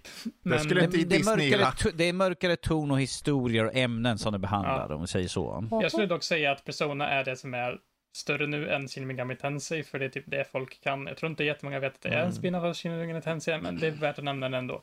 Men i alla Ja, fall, det, är Det är en- bara du Jesper. Det är, bara, det är då en remake för det. Om jag går in lite på eh, premissen vad det handlar om då. Du spelar som en eh, namnlös karaktär, du får nämna den själv. Jag nämner det till det kanoniska namnet Makoto Yuki eftersom att det är enligt olika sorters media så är det det namnet som är canon, så jag, jag valde det. Eh, och då liksom när du kommer då till den här uh, till eh, Port Island tror jag det heter, eller något. Uh, du har blivit en um, utbytesstudent som har flyttat till en ny stad. Och när du kommer till den här staden du märker att saker är väldigt märkliga. Det ligger typ sakrofager lite överallt och himlen är typ grön och... eh, Som en vanlig torsdag. Ja, när du kommer till din studentlägenhet så står det på en liten mystisk pojke eh, som du ja, du får anamna i en karaktär där och så säger han typ du kommer få gå igenom en mörk resa nu typ och saker står på spel och folks liv står på spel och grejer. Okej, då, då vet vi det. Och så... Eh, Om vi säger så här, ifall jag skulle liksom komma liksom och det är sarkofager överallt och det är Ja. mörkt och jag hade bara, ja jag tror dig, definitivt, jag tror dig Ja. faktiskt. Jo, men alltså det, det är liksom så det börjar och sen eh, visar, man lär sig ganska snabbt att de andra som bor i den här studentlägenheten är med i en slags eh, eh, litet gäng av eh, så kallade persona-användare. Det är liksom folk som kan tillkalla inre andar som strider åt dem. Eh, och eh, de här personerna de nämner att det här fenomenet du har eh, gått, gått med i, eller gått, varit med om då kallas för den mörka timmen eller the dark hour. Det utspelar sig då mellan midnatt och den nya dagen och här eh, uppenbarar sig ett stort torn som heter Tartarus eh, där farliga monster som kallas för Shadows kommer från. Och eh, det är deras jobb då att ta död på de här Shadows och då blir det ju också då en del av det här gänget och eh, spelet går ut så precis på som de andra personerspelen på att du ska balansera ditt liv som en high school-student samtidigt som du på kvällen är balanserad med att döda monster i den här dungeonen då. Och det som jag tycker att det här spelet Eh, gör riktigt bra är liksom att de har tagit mycket mekanik. Jag har inte kört originala Persona 3, men jag vet att i originala Persona 3 så kan du inte kontrollera mer än, det, det är då ett turordningsbaserat RPG kanske man nämner först, eh, där du bara i originalet då får eh, kontrollera din huvudkaraktär, medan de andra får bara ge kommandon. Eh, här så får du kontrollera alla, samtidigt som de har lagt till massa andra nya element eh, som var med i Persona 5 till exempel, att du kan, eh, när du har träffat en fiendes svaghet så kan det flytta över till en annan karaktärs tur när det inte är deras tur och så kan den slå ner en svaghet. Och när alla fiender är nere så kan du göra en sån här all out attack där alla fiender blir massförstörda, måste jag säga. Och eh, de har även lagt till en hel del ny musik som jag tycker är catchy och bra. Eh, och jag tycker också att det här spelet, det börjar kanske lite så här lite mer liksom generiskt, lite svagare till en början, men när jag kom närmare slutet så började jag tänka, det här är ju det bästa utav de här spelen, för jag tycker att det, den spelens teman och story, den har väldigt, den har ganska, den har, inte vill säga för mycket, men den har, den största frågan i spelet är liksom eh, du ska ta vara på livet som du lever, liksom att det handlar mycket om att reflektera över döden och sådana såna teman. Det är, det är ett ganska så här, det är ett ganska mörka och djupa teman egentligen som ligger grund för berättelsen här, men jag tycker att de gör det på ett väldigt fint sätt. Och sen i avslutningen så blev jag väldigt, liksom, li- nästan lite tagen av spelet. Så jag Mm. bara tänkte, det här var ett riktigt, riktigt välgjort spel. Eh, jag, Vad tycker att, härligt. jag tycker att det är många, det är därför jag gav det toppklass också, för jag tänkte bara, Mm. Den här resan tycker jag att den är värd, om du är intresserad av JRPG så tycker jag att den här resan är värd att ta, för det har, liksom det är en väldigt välgjord upplevelse, och även med de här nya tillkom, tillgängligheterna som gör att det här spelet är väldigt tillgängligt. Och även om du har lite kanske svårt att, det har ju liksom det här time management-aspekten, du har ett kalendersystem och så. Ehm, och eh, det som de har lagt till då i remaken också, det är att du, du, kan kolla vad andra har gjort om du kopplar dig till online. Så kan du kolla på en så här ta tavla, vad har andra valt att göra den här dagen? Så kan du hjälpas, få lite hjälp över att, ah, okej, okay, jag kanske kan göra det här nu och så har jag tid för det här den andra dagen liksom. Så det finns lite så här hjälpredor om man vill. Uh, lite kul faktiskt, för e-, efter ett tag så märkte jag, jag kollade på den här typ oftast, för jag ville bara se lite vad andra, då, jag, det var ju då ganska mycket tidigare jag fick till den här koden, måste jag tillgängligas då, för jag fick ju det innan där det släpps officiellt, den här koden. Då såg jag liksom vad andra recensenter hade gjort tills typ fem, eh, typ en månad innan, alltså månadsspelet då innan slutet. Och då blev det helt blankt bara. bara är jag typ första på Playstation som har kommit så här långt eller vad? Okej. Okay. okay. Ja, eller ja, så det var lite intressant. Men eh, i alla fall, en stark rekommendation för mig om du gillar JRPG i alla fall. Det... Var, var det det spelet som kom ut på Game Pass också eller? Ja, det kom ut på Game Pass ja. faktiskt. Så det, det ja, finns men vad där. skönt. Det tycker jag är väldigt bra. Det har de ju gjort även med ganska många Atlus-titlar. Jag tror det var Persona 5 Tactica de släppte där också. Mm. Jag vet inte om de kommer släppa det här uh, Metafor Refantasio som är deras nya IP som släpps i höst. Uh, det är ju från Persona-teamet då som gjort ett fantasy, mer fantasy-aktigt RPG. Lite mer, en twist på det. Uh, ingen aning om det kommer dit, men jag skulle inte förvåna mig om de kommer dit eftersom att de ändå har släppt nu Reload och Tactica dag ett, så det känns mm. som att mm. de har ett ganska tajt eh, samarbete där med eh, Game Pass och Xbox när det kommer till sånt. Så jag tycker är ändå kul att se sådana här stora spel som inte är Xbox egna första party-titlar. För Persona 3 Reload skulle jag inte säga är en av de största titlarna som kommit hittills i år. Att de har släppt det på dag ett på Game Pass tycker jag är en spännande utveckling ändå. Så, mm. Ja. Ja, där har vi det. Där har vi det. Gött, mm. gött, gött. Jag tänkte att jag slänger över till lilla Fredrik. Helldivers 2. Du, äh, det är ett hårt liv att vara soldat ute i rymden kan jag säga. Det är det. Det är dag ut och dag in. Man, man liksom ska penetrera den här fronten av de här jävla insekterna som vill äta upp ditt ansikte. Och du och dina kompisar ska liksom sakta men säkert maka er fram över det här jävla ödesdigra landskapet långt ute i rymden och bara skjuta skiten ur saker. Vänta, eh, pratar du om Starship Troopers-filmen eller? När Vet du vad, det är ju mer eller mindre Starship Troopers, men det har de ju aldrig duckat med att säga att, inte, att de inte har tagit inspiration. Nej. För inspirationen är klart och tydlig från Starship Troopers, det var det ju redan i första spelet. Uh, men det är ju tredje persons liksom action-lir med lite tuff, uh, lite tuff motstånd så, för det handlar lite om att ha strategi i sitt spelande. Och framförallt att kunna samarbeta. Uh, för att du liksom, du, du, du, du som vet Danny vet ja. ju att man liksom i början så får du namnge ett moderskepp du mm. namnger moderskeppet och det blir som din hubb, ditt lilla område. Du börjar på varje plats och sen så använder du det här moderskeppet för att transportera dig runt i galaxen. När det finns planeter som blir då attackerade och du ska liksom ta över planeterna för att, ja, helt enkelt Fri, skjuta framåt dem. fronten då. Mm. Um, och konceptuellt är det väldigt uh, enkelt. Det är inte som att det, det finns ju ärligt talat ingen story riktigt i det. Eh, ingen alls, skulle jag säga nästan. Visst, du kan läsa lite små saker hit och dit, men det är inte det som är skäl varför du spelar, utan det är den här nästan grittiga sättet på hur du liksom har begränsat med ammo, du behöver, du, bara på detaljnivån av att när du har ammunition, om du reloadar för tidigt, det betyder att du tappar den ammo som du då mm. reloadar från. Säga om du har sju, ja men jag har sju skott kvar av de här hundra skotten som brukar vara. Om jag reloadar då, då tappar du sju skott. Så att du ska utnyttja varje skott, för det är viktigt. Och sen så kan du skicka ner som liksom, det skjuts ner från moderskeppet så här, jag kan ha resupply. Då får du liksom med någon form av så här gammal hedlig Konami-kodsliknande stuk trycka med, vad heter upp, det? Upp, ner, ner, vänster, höger, vänster, Ja, med styrkorset liksom. ja.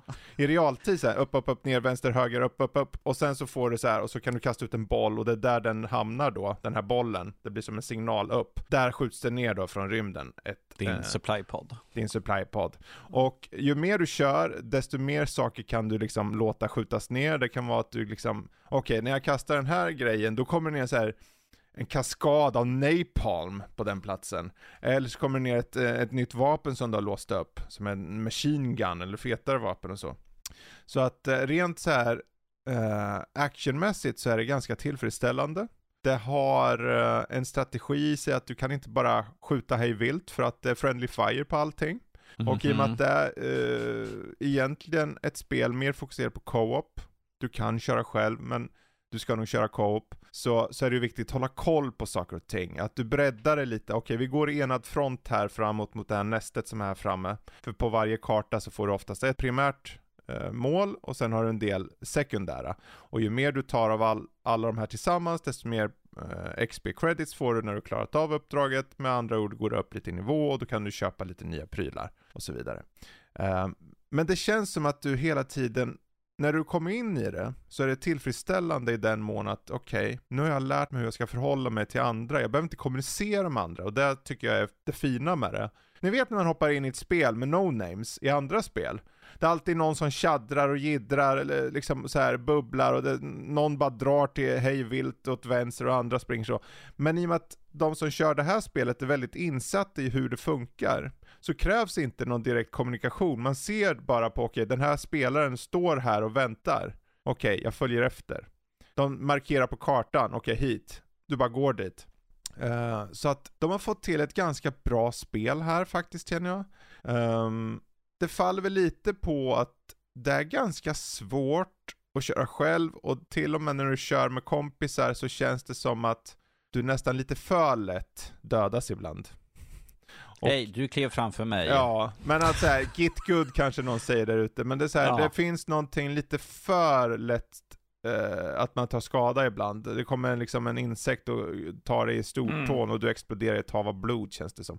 Eh, men det är en fråga, men det är en fråga i regel om att, att, lära sig platsen man åker till. Och när du har lärt dig de omgivningarna och så, så känns det ganska tillfredsställande överlag.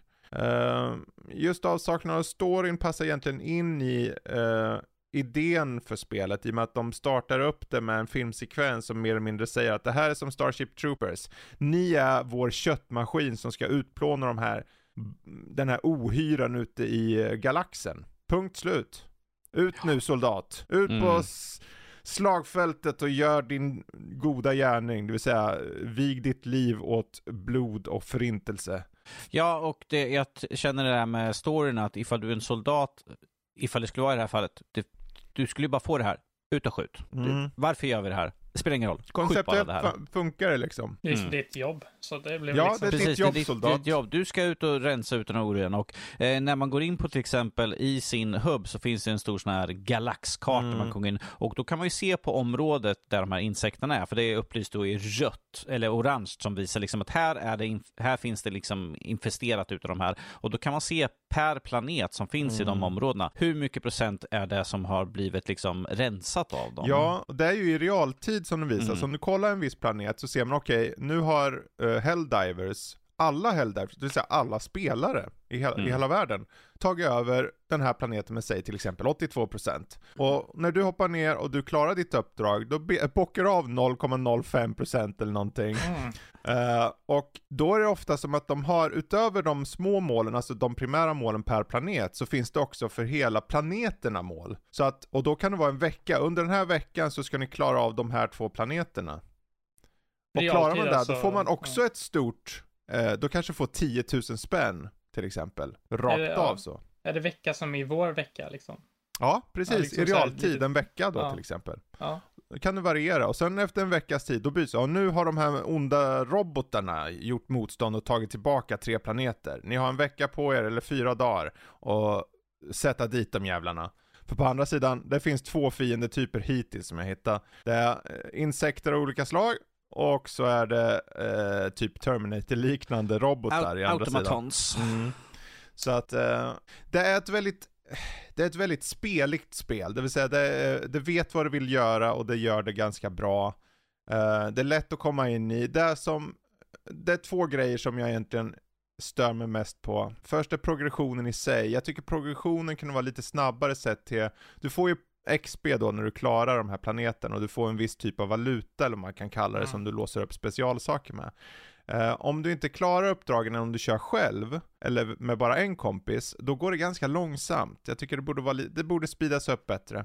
Kanske Det är första saken. Lite balans då med eh, för de som vill spela själva också. Ja, liksom, de Det är ju å andra sidan gjort för att spela länge och väl och det är gjort för att spela med fyra totalt. Alltså att du totalt är fyra stycken då. Är det och inte ett spel det- som är ett oändlighetsspel också? Det är väl inget spel som har typ ett slut, utan det är väl mer ett... Nej, det är ju lite mer live service, så är det ju. Ja. Men det är live service på ett schysst sätt känner jag, för de har ingenting in your face-grej och till och med de saker som finns här, köp det här för den här valutan du tjänar in.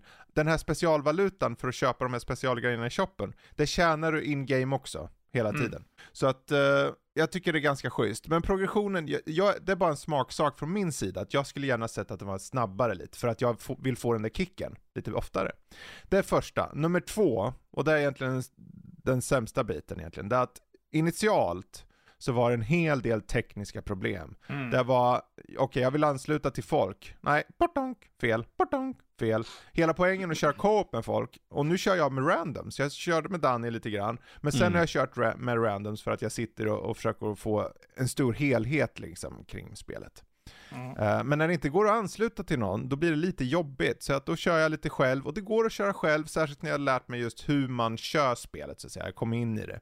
Men det är fortfarande mycket roligare. När, man är, när jag och tre spelare till, att man är totalt fyra, då är det faktiskt riktigt roligt. Och det känns som att man kan kommunicera på en visuell nivå, som att jag ser att den här spelaren markerar ut där, okej, och sen ser man ju då, som jag nämnde, man, man, man, eh, för att få ner de här från himlen, från moderskeppen, de här special resupply eller specialattacker och sånt, så måste du ju se till att du som spelare snabbt flippar på den där, eh, vad heter den, eh, spaken, inte spaken men Styrsp- ja, styrkorset. Mm. Eh, och får in den i, i, i rätt följd så att du kan skicka ner den här, eh, vad nu du vill skicka ner. Eh, och då märker man om någon spelare, för man ser ju i animationen att någon håller på med det, för det gör även gubben då. Och då hjälper man varandra, okej jag täcker han för nu ska han skicka ner någonting, okej jag ser här att han ska, och sen kastar de en boll och där bollen lam- hamnar, där kommer en, en ljusstråle upp och där vet man att där kommer den här attacken eller den här förmågan hamna.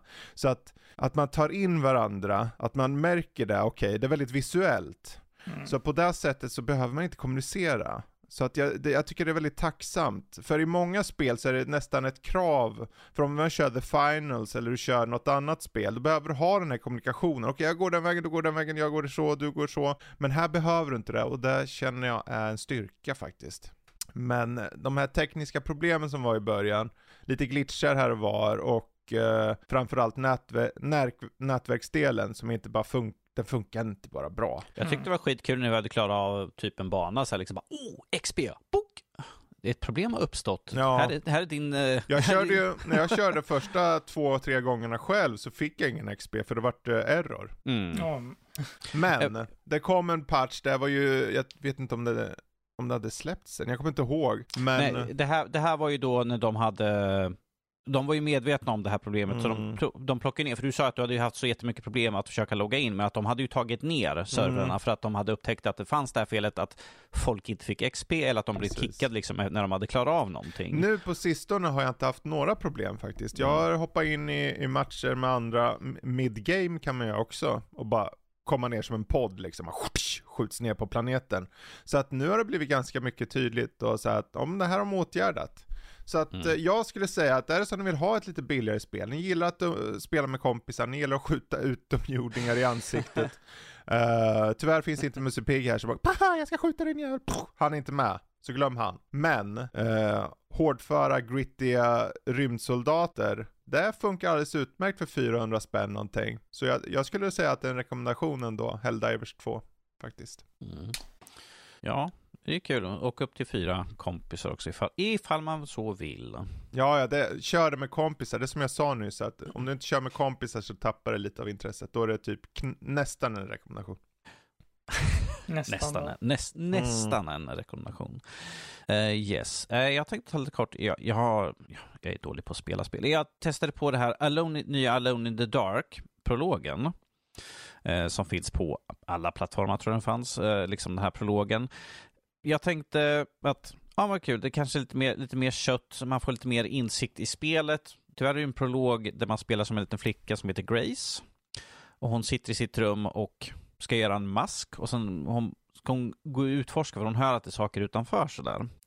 Kort och gott, det man gör är att man går ut ur rummet, går till ett annat rum, pratar med en person, går ut ur rummet, går genom hallen, ställer sig i ett stort, ett stort rum där man liksom har en sån stor glaspanel i taket där man ser ut och sen helt plötsligt nu är vi i en annan värld, det står massa skumma monster, liksom, eller som statyer på runt omkring en och man ska gå ner för trappen och istället för golv där så är det, så är det sum, mm. sumpmark och liksom man ser att det är något som jag kommer. Jag hatar när det händer. Ja, ja, som en torsdag. Och man får sparka omkull en stor uppstoppad eh, björn för att kunna klättra över vattnet. Eh, man, man smyger vidare, man går in i ett rum, man ser att hon vänder sig om, liksom, går in i en cutscene, man ser att hon vänder sig om, ett stort monster kommer bakom och liksom sen hoppar på. Och sen är det slut på demot. Man ser sen en trailer för liksom, uh, huvudkaraktärerna i spelet. Det är under 20 minuter det här. Under 20 minuter? Ja, under 20 minuter. Så jag var väldigt, jag var okej, okay, sure, fine, vi får ju testa på, gå runt omkring, vi får se, liksom, se uh, hur spelet kommer se ut och liksom hur det flyter på.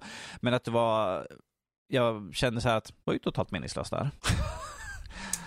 För det kändes som att man inte fick liksom någonting vettigt ur det. Och, och sluta liksom med trailer och sen liksom poppar upp så här, förköp spelet. Jag bara, så det fanns mm. inga redeeming qualities med själva demot alltså? alltså? Som sagt, det enda är att du får ju gå omkring som henne. Jag har ingen aning vad hon har i huvudspelet att göra överhuvudtaget liksom. Hon är ju hon är ju den som skickar brevet som gör att de eh, eh, vad är hon? Brorsdotter och detektiven kommer ju så att säga dit. Men att utöver det så kändes det liksom så här, jag hade mer gärna fått en, en slice ur spelet, det får spela någon av huvudkaraktärerna istället. Mm.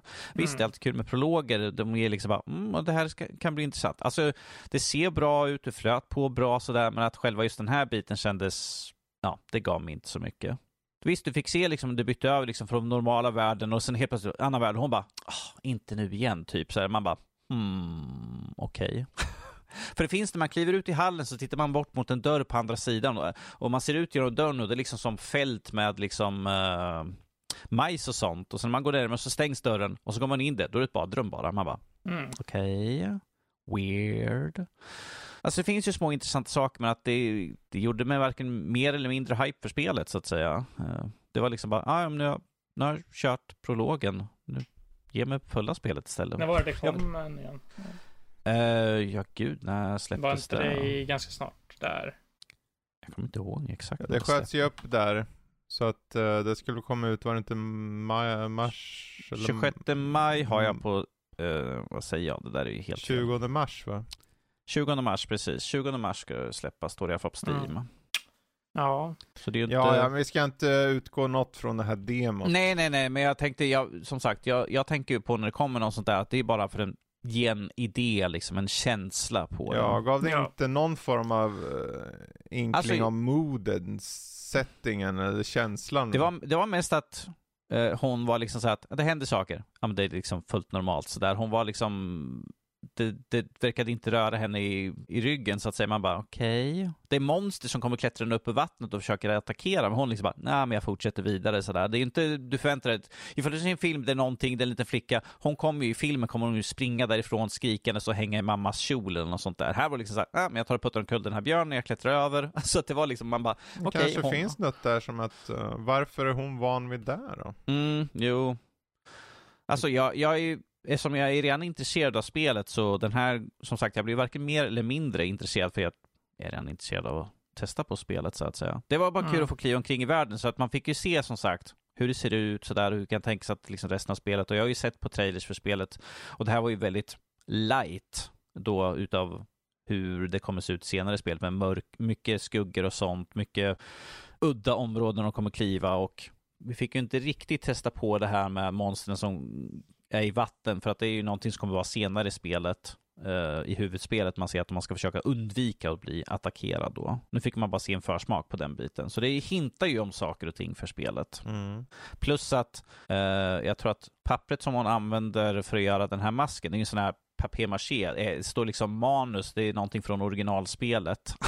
Mm -hmm. så, uh, det tyckte jag var lite småkul. Så det finns säkert massvis med Easter eggs där som jag missade. Det är så länge sedan jag har kört originalet. Det är, Ja, så, det- det, är så, det- det är så länge sedan det kom ut. Det är nog så. länge sedan någon har kört originalet tror jag. Ja, jo, precis. Så det finns säkert massvis där som eh, jag missade bara för att jag inte har kört det på hundra år. Men att, ja, det, är alltså, det, det är ju intressant. Så ifall man vill bara testa på och se liksom på vad man kan få i spelet så är det en väldigt kort smakbit, som sagt, under 20 minuter. Om du inte går och tittar på allt som finns, så att säga. Jag gick och kikade runt, så jag var fortfarande under 20 minuter på spelet. Mm. Mm. Det är i alla fall gratis, så du betalar inte för 20 minuter, så det är ju... Ah, Nej, nej, nej. Skulle jag betala för en prolog, då, då har spelindustrin tappat mig totalt, liksom, så att säga. Eller kommer, ja, vill du köra det här demot? 40 spänn? Ah, nej, jag, Nej. jag, jag youtubar det i så fall. Ifall det skulle komma till den biten sådär. Men Jesper, Ja. eh, jag vill hoppa tillbaka till dig här nu. Eh, nu har det gått en, en, en bra stund sedan det här spelet släpptes sådär, men jag är fortfarande väldigt nyfiken på att höra dig. Jag har ju läst såklart recensionen, jag har kollat den, jag har gått igenom Ja. den, så att jag vet ju på dem, men jag vill höra dig uttala dig om Suicide Squad Kill the Justice League. Jag tänker att det kan vara intressant, eftersom det är ju ett tag, så du har ju haft lite tid att reflektera över spelet helt enkelt. Ja. Jo, eh, det här är då det nyaste spelet från Rocksteady, eh, som tidigare är kända för Batman Arkham-trilogin. En väldigt gedigen eh, superhjältetrilogi som är hyllade som en av de bästa superhjältespelen till och med. Eh, då har de då släppt ett nytt spel med The Suicide Squad som också är då DC. Eh, Suicide Squad eh, då är det då King Shark, Harley Quinn, eh, Deadshot och eh, Boomerang eh, som går ihop eh, för, att eh, för att sätta stopp för en stor entitet som kallas för Brainiac som har tagit kontroll över hela världen och även en hel del superhjältar. Och deras uppdrag blir då att ta död på de här superhjältarna för att stoppa Brainiac. Och det är väl egentligen storyn. Man får hjälp av Amanda Waller och eh, Argus som är deras eh, organisation som man gör uppdrag åt. Eh, Det är initialt väldigt, jag tyckte det, de första timmarna av spelet hade jag faktiskt ganska kul med det. Det är liksom ett eh, third person shooter med ganska tajta kontroller ändå. Man har lite, karaktären har lite olika sätt att röra sig runt på. Uh, Deadshot som jag körde som mest, för jag tyckte om att han hade en jetpack att ta sig runt med. Uh, är lite så att han tar sig runt med en jetpack och åker runt. Uh, boomerang, kan kasta en boomerang rakt fram i luften och sen teleportera sig till den för att ta sig dit. Uh, King Shark kan hoppa typ tre hopp samtidigt i luften och han slår Mario, Ja. för Mario kan bara göra dubbelhopp. Ja, och Harley Quinn kan uh, hooka sig lite som eh, med Spiderman, ungefär med en ent- enterhake. Uh, dock är det inte lika flexibel som till exempel Spiderman i Spiderman-spelet, för att hon kan bara göra det en gång innan hon måste ner på marken eller någonting för att göra det igen, men ändå. Det är väl typ det som variationen tyvärr tar lite slut, för utöver det så funkar alla karaktärer exakt likadant. Ehm, alla har liksom två vapen de kan använda sig av, ett primär och ett sekundär. Liksom det kan vara ett gevär, en pistol, liksom en, ja, som man hittar i olika tiers då som går typ från Epic, Legendary, alla de här typiska liksom looter, shooter grejerna. Det är liksom det du får av uppdragen också, att du får olika sorts vapen. Uh, och det som jag tycker är allra tråkigast i spelet är hur otroligt repetitivt det är. Alltså alla uppdrag i spelet är nästan exakt likadana. Antingen ska du ex- eskortera någon person från punkt A till punkt B samtidigt som du skjuter ner en massa monster eh, av fi- liksom fiender från eh, Brainiac. Eller så ska du skydda en plats, eh, så här capture the point, så här. Man ska skjuta ner en massa monster. Och det är typ det. Det är typ det du gör i hela spelet i olika, i olika skrud liksom med olika um, kontraktgivare som ger dig olika uppdrag. Och uh, det är ett ganska så kort spel att ta sig igenom. Jag tror det tog mig 11 timmar att köra igenom main storyn då. Men tänk, man får tänka på att det här spelet är inte ett vanligt single player-spel utan det här spelet är ett live service-spel som utspelar sig i säsonger. Så jag körde ju då första delen som är innan första säsongen. Men jag har en liten känsla av att Utö- jag ska inte spoila någonting om vad det är, men jag kände liksom efter att jag kört slutbossen, för det här är bara det här kommer, ifall, ifall det här är hur det kommer vara sen så kommer det nog inte leva kvar länge. Jag kände verkligen att ja, det här spelet kommer max leva i två säsonger till eller någonting och sen kommer de nog typ lägga ner den här live-servicen utifrån vad jag fick för intryck av eh, säsongsupplägget i alla fall. Berättelsen, alltså det som det som styrker där är väl lite i cutscenes, lite interaktioner mellan Harley Quinn, eh, Deadshot och Boomerang och King Shark när de pratar lite grejer. Annars tycker jag att det är en ganska så bland, liksom basic story som är ganska intetsägande egentligen bossarna i storyn tycker jag dock är, det är väl egentligen en highlight, speciellt när Batman dyker upp, eller den här besvärjade Batman, eller vad man ska säga, när han dyker upp, tycker jag att det är väl verkligen highlighten av spelet för att bli lite annorlunda. Du ska liksom röra runt en mörk anläggning samtidigt som du hör Batman prata med dig och det händer lite grejer. Och det är väl lite en highlight skulle jag vilja säga. Det är ganska kul, men sen när man kommer ut till uppdraget igen och bara, ska jag verkligen göra ett eskorteringsuppdrag ännu en gång? Ska jag verkligen göra, typ skydda den här platsen en gång och bara mangla ner fiender på det här sättet? Ska det lite mera uppdrags... Eh, för det är liksom, när du gjort en, ett uppdrag av den här personen så är det liksom exakt samma sak igen. Det är kanske lite olika conditions på fienderna, till exempel att de bara kan träffas av den här typen av attack. Till exempel, de har en sak som heter soul harvesting, som är att eh, uh, ditt, ditt, liv är en sköld egentligen. Uh, man ska säga att man har en sköld som liv. Uh, och när den här går ner så blir man inkapaciterad tills någon bär upp dig. och för att få tillbaka skölden så krävs det att du Eh, slå ner fienden med eh, deras svaga punkter först. Så typ att de kan ha någon grej på ryggen till exempel man kan skjuta emot mm. och sen ska man gå fram och göra en melee-attack på dem för att få tillbaka sin sköld. Och det är typ vissa så här, uppdrag har till exempel att du måste göra sådana attacker för det är det enda sättet att du kan ta död på en fiende till exempel. Lite sådana saker. Men jag tycker ändå att det blir väldigt tjatigt om de inte har, och om de inte har mer variation till kommande säsonger än det. För jag känner också så här att när du har klarat ut storyn, då är det ju typ dödat hela Justice League.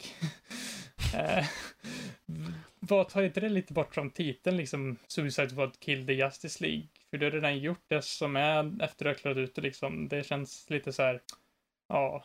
När du spelar igenom main storyn, då tar spelet kapar av, så står det bara Suicide Squad. Ja, jag vet inte. Men... Eh. Det, här, det här känns lite grann som eh, Marvels Avengers. Mm. För det var, det var ju också extremt repetitivt. Det fanns väldigt få olika typer av eh, uppdrag som du fick att göra. Jag skrev ju det i min recension att ifall det inte kommer någon mer variation, fler, fler fiender och sånt där så kommer det inte här leva så länge. Det levde i de slutade liksom uppdatera eller göra någonting efter tre år. Släppte 2020 och de slutade med sista uppdatering och patch och allt sånt där 2023. Förra året så slutade de.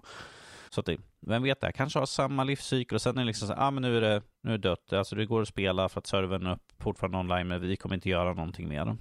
Säga, typ fienderna som du sa är ju en annan liten svaghet med det här spelet också tycker jag att de har lite olika properties eller så här egenskaper som de har var för sig som introduceras under main storyns gång. Men estetiskt mm. sett så ser typ alla fiender nästan exakt likadana ut. För att de är liksom ja, Det hade ju, det hade ju Marvel Sense. Ja, men du har, du har, en, du har den, här, den här karaktärsmodellen. Ja, vi har den i gul, vi ja. har den i blå. Det är lite Diablo helt plötsligt. Ja, vi har blåa men... skelett. Ja, men nu har vi röda skelett. Åh, vad spännande. Ja, men det är typ exakt samma här. Det är, liksom, det är för att det är Brainiacs åkommor och man ska säga det liksom det är i hans Ja, men jag känner ändå att lite mera variation. Jag skulle vilja se liksom att det verkar inte som att det siktar på det, men jag hade ju gärna velat se att de lägger till lite kanske så här obskyra karaktärer från DC-universet, liksom, liksom som man kanske för in till uh, att man ska döda typ Blue Beetle eller någon sån karaktär liksom som är någon. Ja, ja, jag vill se dem jaga efter Mr. Mixipix mm. och se hur de lyckas lura honom och säga hans namn baklänges. Ja. Men liksom lite, lite med obskyra karaktärer som inte har liksom med Justice League då, att de lägger till det, men det som verkar egentligen genom med slutet att typ du ska döda en massa olika varianter av Brainiacs som är live service-grejen typ. För det finns typ 13 olika Brainiacs. Och om alla bossar i live service är Brainiac, då blir det väl inte jättekul för det är liksom Brainiac ser likadan ut oavsett liksom det blir. Man sitter där, kom igen gänget, nu är det dags för att mörda Brainiac igen. Yay. Det gäller dock då att de har en slags lead-up story som är intressant, typ att de lägger till att man har lite bossar från lite olika eh, karaktärer med. Jag, jag har inte jätteljust hopp för det här spelet och det, jag tycker det är så otroligt tråkigt för jag tycker att Alltså grunden finns där. Om de hade gjort det som mer som ett Batman Arkham-spel, om man ska säga. För de har, de har liksom potentialen här. Jag känner jag liksom när man kör det att det känns väldigt mycket som det här är ett eh, bortslösat potentialspel, om man ska säga så. För att det känns som att om de för jag tycker att det, det passar inte liksom så service helt och hållet det här spelet. Det känns som att de beskär sig lite mot att vad det egentligen vill vara. För från början vill det liksom vara ett sånt, tänk Spiderman, uh, Batman Arkham-spel liksom. Men sen så är plötsligt mitt i spelet så blir det liksom, ja vi är ett live service-spel också. Och det skär sig helt och hållet mot vad spelet har varit innan De bara okej. Okay, uh, ja, om de hade bara satsat på en utav dem, liksom att de satsat på att göra ett eh, fullskalat single player-spel så tror jag att det här kunde bli ett riktigt trevligt faktiskt. Men nu blev det som det blev och vi får bara hoppas på det bästa för det helt enkelt. Ja, jag kollar här. Det står att utöver den här så har de tre stycken till säsonger. Mm. Som ska alla få en ny karaktär, ny omgivning, nya vapen och aktiviteter. Så ja, den första här var ju Jokern. Mm. Um, så att, ja. Jag vet att Ja. vi pratade om där att de hade planerat en massa DLC och s- säsonger och sånt är ju DLC och sånt. Uh, vet jag att vi hade ju någonting vi pratade om, att det var ju någon läcka eller något sånt där Mm. om, som hade kommit ut. Men att som sagt, if, det måste vara en större variation och det jag tycker är tråkigt liksom har sett på att det är inte så mycket du har den visuella, eller den kosmetiska sidan så skiljer sig karaktärerna åt. Men att som du säger där, liksom att när du spelar så är det liksom, att du hoppar till den här platsen, sen använder du dina två vapen som vem som helst kan använda. De har ju, har väl specialattacker eller något sånt där. Harley Quinn har sin klubba eller, något sånt, eller sitt basebollträ Ja, eller något sånt där. Och King. Shark gör, gör ju en sån här megaattack där han bara använder händerna och sånt. Men att utöver det så är det ju liksom, ni transporterar ju liksom antingen dubbelhoppar jetpack, det, det är mer eller mindre du tar det fram genom på ett, ett sätt och sen är det skjut, Mm. skjut, skjut, skjut, skjut, skjut, skjut med, Ja. liksom och plocka på nya vapen. Så att där tycker jag är lite tråkigt att de inte har fått dem att sticka ut lite mer ifrån varandra. Det är väl deras melee som funkar lite olika bara egentligen att Harley Quinn har den här baseballträt, då måste de stå liksom precis bredvid fienden. Medan Deadshot har liksom eh, pistoler som man kan stå lite längre ifrån med, som typ melee-vapen inom citationstecken typ. Så det är Mm. liksom lite det, men alltså det, det är mest bara nästan visuellt. Alltså det gör inte så jättemycket skillnad. Eh, det är lite kanske att de har lite annan fysik i hur de rör sig då, att liksom eh, de är lite olika lätta, att King Shark kanske rör sig lite långsammare i luften typ kanske. Men alltså det Alltså grejen är att du skjuter ju bara ner fienden ändå så det spelar knappt någon roll vem du väljer. Känner jag bara. Nej, Det- och det, du sa ju också att du valde liksom Deadshot bara för att han, bara för att han hade en jetpack och det verkar Ja. kanske lite mer coolt att åka omkring som Jag tyckte det bara honom. var lättast att liksom ta sig runt med det. Jag tyckte det var lite Istället för att kasta en bumerang hela tiden, Ja. måste liksom, åh, måste kasta den här. Jag tyckte det var liksom mer behagligt att bara ta sig runt med en jetpack. Så liksom, det var väl typ därför jag valde honom. Annars hade jag typ kunnat vara, annars hade jag ändå valt typ Boomerang eller Harley Quinn istället tror jag. Jag tycker att de är intressanta karaktärer kanske, men jag tyckte det var, ja ja, men jag, jag har ju inte testat det jättemycket direkt i co-op. Eh, det kanske är liksom, om man har rätt, om man har rätt eh, umgänge. Om man bara sitter sig ner och bara ha, vill ha lite meja ner fiender-tid, liksom bara snacka om annat kanske samtidigt och bara njuta av en, en kväll eller någonting. Då kanske det är mycket Mm. roligare, men om man sitter med det här själv som ett superhjältespel där man ska ta sig igenom en story och liksom, ja, spela själv så tror jag att, ja, det tappar lite där. Ja, då om vi säger så här, du är ju inte den enda som tycker så om spelet då. Nej. Eh, Det har ju fått hemskt mycket kritik och det var ju, det här var ju liksom under, när spel, eh, efter att spelet hade släppts så var det väl att sökningarna på hur man kunde lämna tillbaka spelet hade gått upp åtta, nästan 800 procent, tror jag det Mm. var, på sökningar på Google och sökningar liksom, hur, hur lämnar jag tillbaka det? Vilket jag var, det är inte ett bra tecken så att säga. Nej. Men det här är ju Rocksteady, men att de som gjorde originalspelen, det är nog ytterst få som är kvar. Mm. Rocksteady är bara Rocksteady i namnet. Det, det är den gamla studion som gjorde Arkham trilogin, det är inte de här längre. Det här är ju fortfarande bara studion, de som är, ifall det finns någon kvar så, för vi vet ju att, jag tror det här var när, ett tag in när de hade utvecklats så hoppade ju chefen för studion av. Och jag Mm. mig att han startade upp sin egna studio och plockade med sig massvis utav Rocksteady de andra Rocksteady som hade gjort Arkham-serien. Så det, det är ju inte heller ett gott tecken när jag fick reda på det efteråt. Jag bara, oh, okej, det lät inte bra. Chefen hoppar av, liksom nu. Nu gör vi vårt nya spel som folk har väntat i, vad är det, tio år. Mm. Och Rocksteady ska göra något nytt spel. Vi bara, vad är Ja. det för någonting? Är det, är det ett nytt Batman? Ja, är det Stålmannen kanske? Till, till och med var ett tag så var det väl Turtles också som var ryktade som att de höll på och gjorde något spel, ja. Ja, det... Ja, vi får väl se helt enkelt vad framtiden har för det här spelet, men jag känner typ att jag har också typ sett att jag såg en del eh, folk som pratade om det i början, liksom när det kom, men sen har jag verkligen typ inte sett någon som spelar eller någonting alls. Eh, sen dess känns det som att spelarbasen som var där kanske inte riktigt finns där längre heller fortfarande. Så jag vet inte hur mycket vill de supporta det här spelet framöver. Eh, vi får se.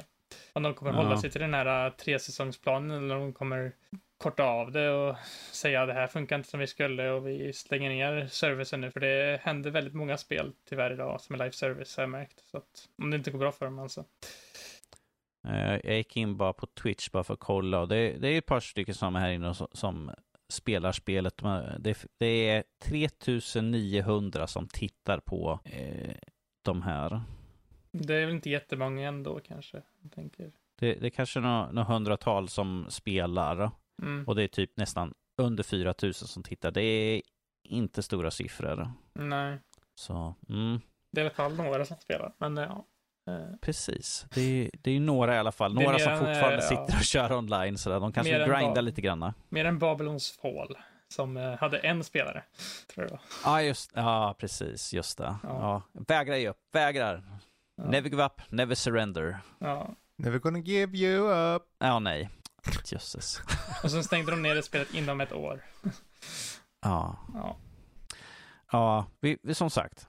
Där kommer vi också komma tillbaka säkert och se. Det är, det är som vi tog upp där med Marvel att nu, nu tar de eh, Marvels Avenger att men nu tar vi och liksom, vi gör inget mer på det här. Vi, vi ger upp nu helt enkelt. Mm.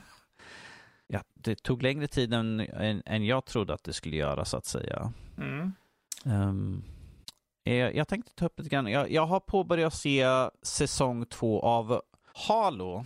Jag vet att det är många ögon som rullar bak i huvudet nu. Liksom bara, "Åh, varför? Jag har sett de tre, det har kommit ut tre delar än så länge.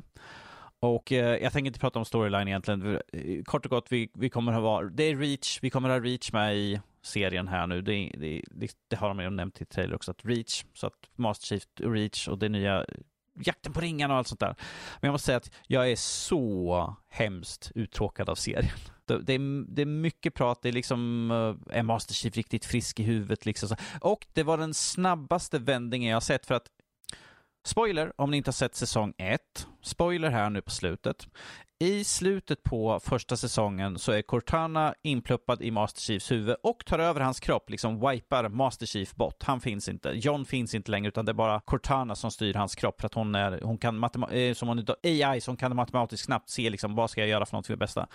I den här serien så inleder det med typ att nej men vi, vi plockade ut henne för länge sedan. Man bara Okej, det var väldigt snabbt fixat. Det är typ introt på det, liksom så här, nej men alltså vi plockade ut henne för, för länge sedan sådär och vi, nu, nu kollar vi bara ifall han har några sviter efter att ha blivit delad igen. Så man bara, okej det, var, det var snabbare än vad jag trodde. För jag, jag var mest fundersam bara, hur ska de fixa det här för att Master Chief han finns ju inte längre. Cortana tog över, hon var liksom allt som fanns där inne i huvudet. Liksom bara, nej nej, han är Master Chief igen, här är eh, Spartan John 117. Inga problem, han är tillbaka. Han kanske är lite, lite quirky efter att de tog ut Cortana ur huvudet på honom. Så men att, ah, det var liksom så snabbt de svepte över där liksom. Du hade sett några delar Fredrik vet jag. Jag har sett två. Typ. Ja. Vad, vad är dina initiala intryck liksom? Det utav- känns mer som de har resettat serien med de Mm. här. Eh, och jag vet inte, för mig, jag skulle inte säga att jag avskyr serien, jag skulle inte säga att jag hyllar den heller. Den känns som en standard sci-fi serie i nuläget. Så att eh, de, de behöver ju egentligen komma någon vart med storylines och grejer. För det känns som att de, eh, de vill uppenbarligen bygga upp inför något. Men, Mm. eh, och det börjar ju starkt i första avsnittet med enormt många av de där jäkla Covenant eller vad de heter. Ja.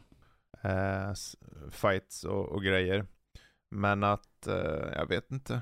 Jag är mer en axelryckning så jag skulle inte säga att jag hatar den, men jag skulle inte säga att jag ser fram emot nästa avsnitt heller. Om, om vi säger så här, första avsnittet är där som det händer mest action. De andra är mest, vi går omkring, vi pratar, vi pratar om våra känslor. Mhm. Vi pratar lite mer.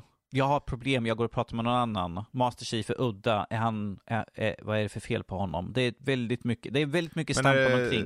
du menar att det är dåligt skrivet då, eller vad? Eller bara, Alltså, ja, men det, är Halo, kän- de ska det- döda det kän- saker, det, eller nej, vad är det känns, det känns så utdraget på saker. Det känns som om de drar ut liksom så här, ja men vi måste bygga, det känns som om de försöker bygga upp någonting, men jag känner, Ja. sitter bara så här, kom igen någonting, för det, det händer i del tre, så på slutet, precis sista minuten, liksom man bara åh, ja, delen är slut. Nu verkar det som någonting skulle hända, så det var liksom bara... ah, Men då skippar du liksom. se avsnitt, nästa avsnitt då eller? vadå? Alltså jag kommer ju se klart serien, Jaha. för jag såg första, skit, första skiten. Jag måste säga att jag tycker att Först- CGI ja. såg hemskare ut på karaktärerna eh, i, jag tror det är tredje delen nu. De, de klättrar upp för en bergvägg i alla fall. Ja. Och det ser sämre ut än första säsongen när man fick se när de springer jättesnabbt och sånt där. Att det såg sämre ut. Det såg ut som tv-spels, alltså hur de rörde på sig. Det var jag bara, det, Men då så- blir ju fansen glada. Ja men det, det var Det så jättetydligt. Det var så jättetydligt. Nej, det, var, det var inte snyggt liksom. Jag bara, oh. Nå, jag kände så här att Ja. någon har dragit ner på budgeten här någonstans i alla fall. För det är väldigt mycket de bara är liksom i det här, deras compound, det är inte mycket Mm. runt omkring. Så att det känns som att vi vi har begränsat nu liksom att ni har bara de här sätten att arbeta på för att det finns redan kanske. Så det känns som de har dragit ner för att jag tror de vet och märkte liksom att det var inte så många som tittade på skiten tror jag inte. Ja, jag kommer se klart den bara för att liksom att då kan jag säga liksom att, då kan jag kritisera den bäst jag vill för då har jag sett det i alla fall. Mm. Och istället för att bara liksom, ja men det är säkert skit för Ja, det är att väl första mest säsongen var en skit. fråga om, okej om du inte tycker den är bra, varför ska du slösa tid? Se något Ja. annat. För jag har all tid i världen Fredrik. Ja men det finns ju du har ju all tid Ja, men- i världen att se något Jag, annat jag, vill, som jag, är vill bra. se, Ja. jag vill se ifall de kan komma, att det kommer någonting vettigt liksom som gör att eventuellt Det kommer det är inte, någon... inget kommer överträffa din, dina förväntningar Danny. Det, det, Alltså- det finns ingenting med den serien som kommer bli bra för dig Danny. Jag hoppas på någon cool actionscen i alla fall. Som sagt, inledningen var intressant. Ja. I, det var intressant i alla fall när man Mm. ser hur de smyger upp liksom och vi får se, uh, jag kommer inte ihåg vad svärden heter just nu. Jag är totalt Ja, de här... De swords. Ljussablarna! Nu kommer folk mörda mig. De har ljussablar. Nej. det är som ett Eh. sämre Star Wars har det. ja, nej men det, jag tyckte det här var intressant och vi fick se en planet bli glasad liksom. Det har jag, inte, det har jag liksom Mm. bara sett liksom ifrån, eh, utifrån när skeppen liksom skjuter ner. Här fick man liksom se i, på marken liksom när de Mm. glasar vad som händer. Så där tyckte jag i alla fall, det såg bra ut. Det såg snyggt ut som de i alla fall arbetat på de effekterna i alla fall.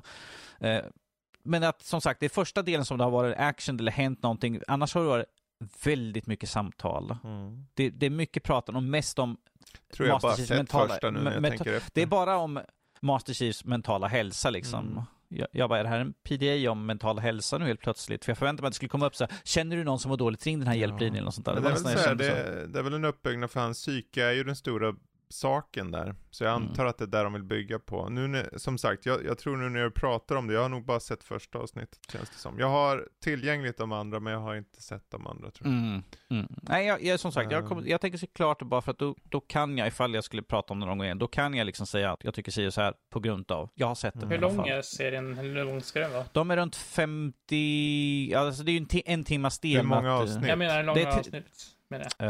eh, hur, hur många? Ja, ja, men det kommer vara ett par stycken till i alla fall. Första säsongen var, vad var det, sex avsnitt eller åtta? Första är nio och den här är åtta i alla fall. Ja, Okej.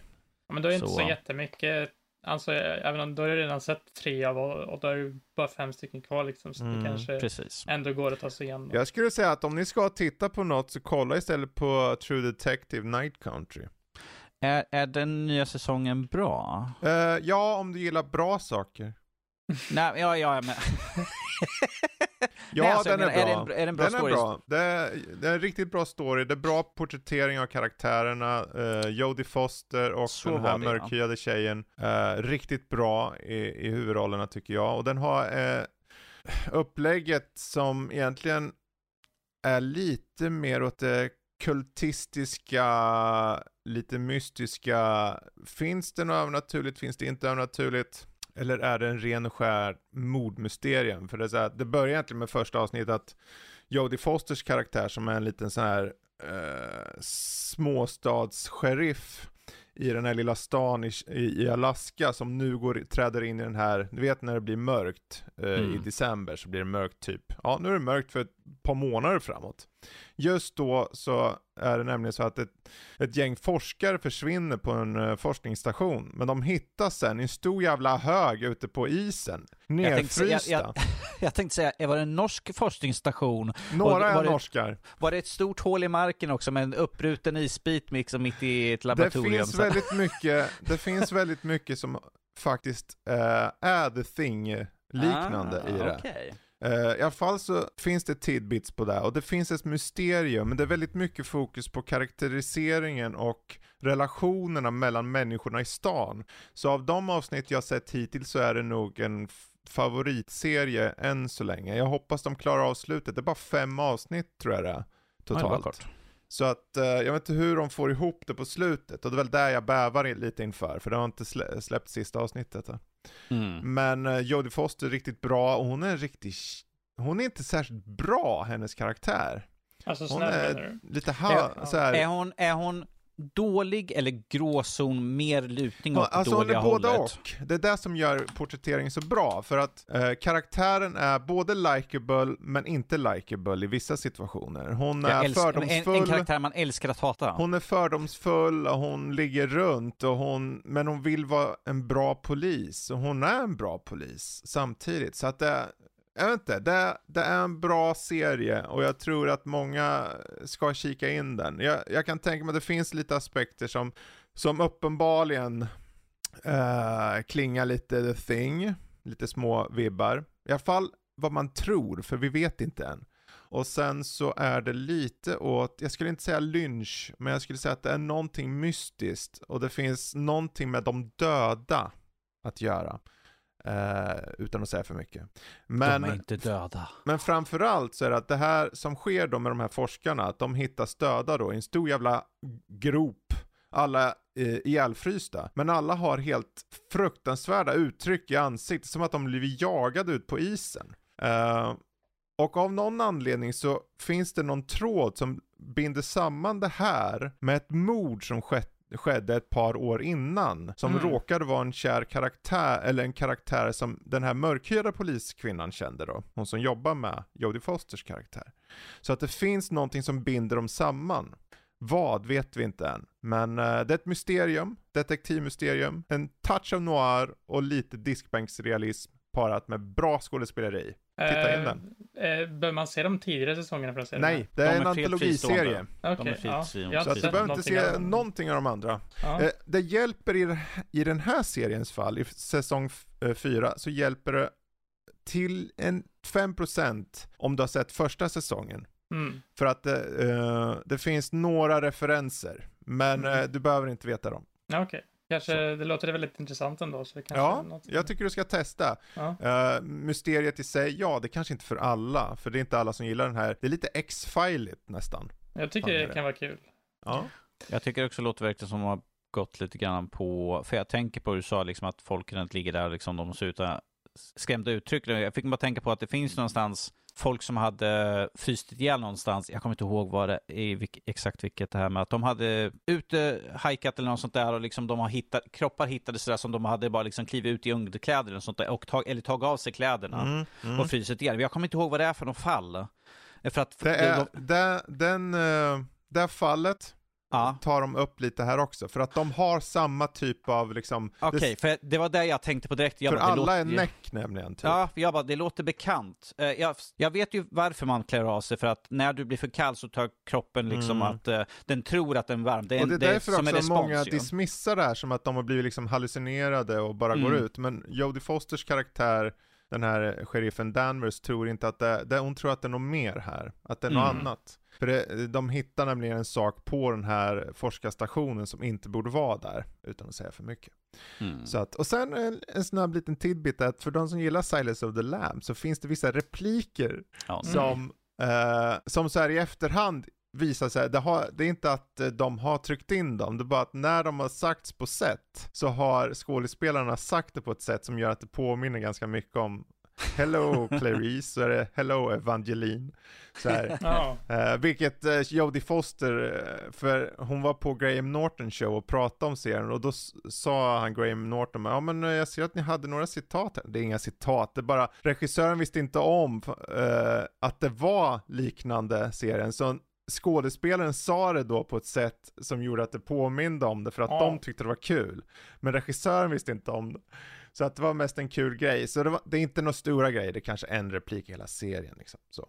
Men uh, ändå. Och hon, tyckte, hon tog det med en klackspark. Så att jag, ja vet inte, jag tycker det är om, om vi hittills. säger så här med så mycket film och sånt som hon har gjort Ja. under så är det ju oundvikligt att någonting kommer upp som kan referera till, till tidigare roller hon har gjort. Ja, är hon bra skådespelare överlag i serien. Inte, inte lite.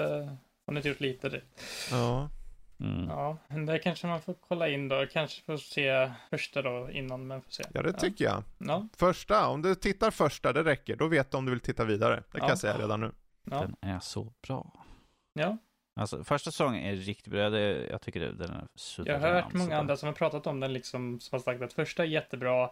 Sen går den neråt ganska mycket i tvåan och trean. Eh, Men nu har jag hört lite mer om att fyran igen har blivit Mm. på samma nivå igen som ettan typ. Eh, Eller nära på. Kanske. Eller bättre i alla fall än tvåan och trean. Så att, ja. Jo, det här tycker jag är en uppgång. Men det är också det här att eh, de, de lutar in i det mystiska kring eh, vad man skulle kunna tänka att det kanske är övernaturligt. Mm. Eh, och jag kan tänka mig att det är det som folk har reagerat på. Vissa kommer inte gilla de aspekterna. Sen säger inte serien att det finns där de nämner. Utan det får du som lite, är det folk som ser det i syne eller inte? Det, det är lite upp till dig, skulle jag säga. Men som sagt, jag har inte sett sista avsnittet, det kanske blir värsta halabaloo eh, övernaturligt. Hur Det många, är det är, slime. hur många är det som är ute av dem än? Eh, fyra, tror jag. Så Tre det eller bara fyra. en kvar då? Ja, Fre- sånt. Fredrik, så länge det inte blir ett lost-slut så... Så då sitter du här eh, spänd på sista nu då? Ja, ja men Ja. jag ser fram emot det. Och överlag så är relationen mellan karaktärerna det som egentligen varit mest i fokus. Och uh, lite rå gritty sådär. Det låter ju ganska lagom också med lite kortare serier som inte Ja. är jättelång för att Oh, det kan jag. ju också vara trevligt att inte behöva sitta igenom jättemycket bara för att Mm. få... Finns på HBO, du bara hoppa Ja. in och... Det, det, det är ju som sagt, det är ju någonting de, jag tycker de gör bra i alla fall. Att de har ju de här, eller ett aspekt utav att de har ju de här karaktärerna som kanske egentligen inte går liksom hand i hand. Mm. Mm. Men, men att liksom, nej, i, i deras professionella syfte så är de liksom jättebra, men att liksom på Ja. det privata planet så är de totala skitar. Mm. Eh, Om vi tar första eh, säsongen, på sitt jobb, går in hårt, stenhårt, liksom, vi ska lösa det här skiten, vi ska hitta den jäveln som har gjort det här. Mm. Men att liksom, när, man, när de är, sitter liksom bara och pratar liksom vid sidan av, som inte har med jobb att göra, de skulle inte vara i samma rum. För de är ju, Ja, de, de sticker ifrån varandra med värderingar och allt sånt där, så att man bara... du vet kulten i första säsongen? Yes, ja. Ja. Den kanske refereras här. okej. Det är första gången i serien som det finns en knytning så, på det här sättet. Eh, Det är ingen stor del i det, ja, hittills. Kanske kommer Eh, jättemycket i sista avsnittet. Ja, kanske. De är tillbaka, de är där, de bara, nu ska Ja. vi ut och Ja. jaga. Vissa symboler. Så. Mm. Men, eh, ja, nej, kolla in eh, True Detective Night Country säger jag bara. Så Mm. att, eh, det är ingen stor investering och jag tror man blir hooked på första avsnittet. Men märk, om du tittar första så märker du, vill jag se vidare, för det kommer vara så som det är första. Det kanske är som Halo i den mån att för andra och tredje blir fokus på relationerna på, mellan karaktärerna, så att du kan fördjupa dig i varför saker finns under ytan. För det finns mer saker, hon, eh, sheriffen har en dotter också som är en viktig pjäs i det här. Så att, Nej, Jag tror inte jag är så jättesugen på att se Halo just nu, men True Detective låter ju Mm. bättre. Don't Jesper, nej.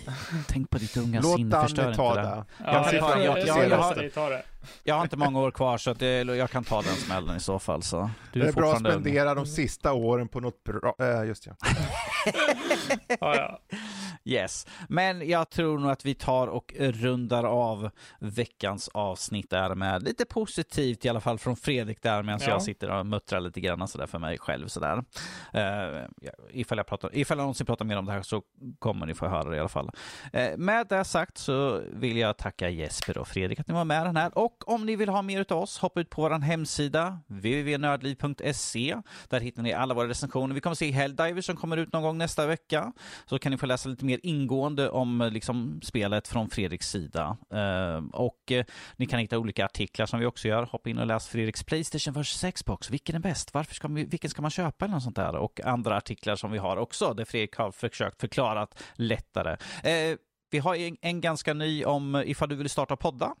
Eh, så har vi en, eh, har Fredrik gjort en, en liten guide Mm. som, som jag tycker var, kan vara intressant. Det han tar upp värt att tänka på och sen lite hårdvara och tillbehör som kan vara bra att ha. Eh, Precis. vi har, där vi har lite olika märken som vi har, liksom, de här är bra ifall du är nybörjare och ifall du vill fortsätta En utvecklas. enkel guide sådär. Ja. Precis, enkel guide. Det tycker jag kan vara värt att lyfta. Vi brukar inte lyfta när vi gör guider eller något sånt där artiklar på det sättet. Så jag tänkte det kunde vara värt för den ändå ganska Mm. ny.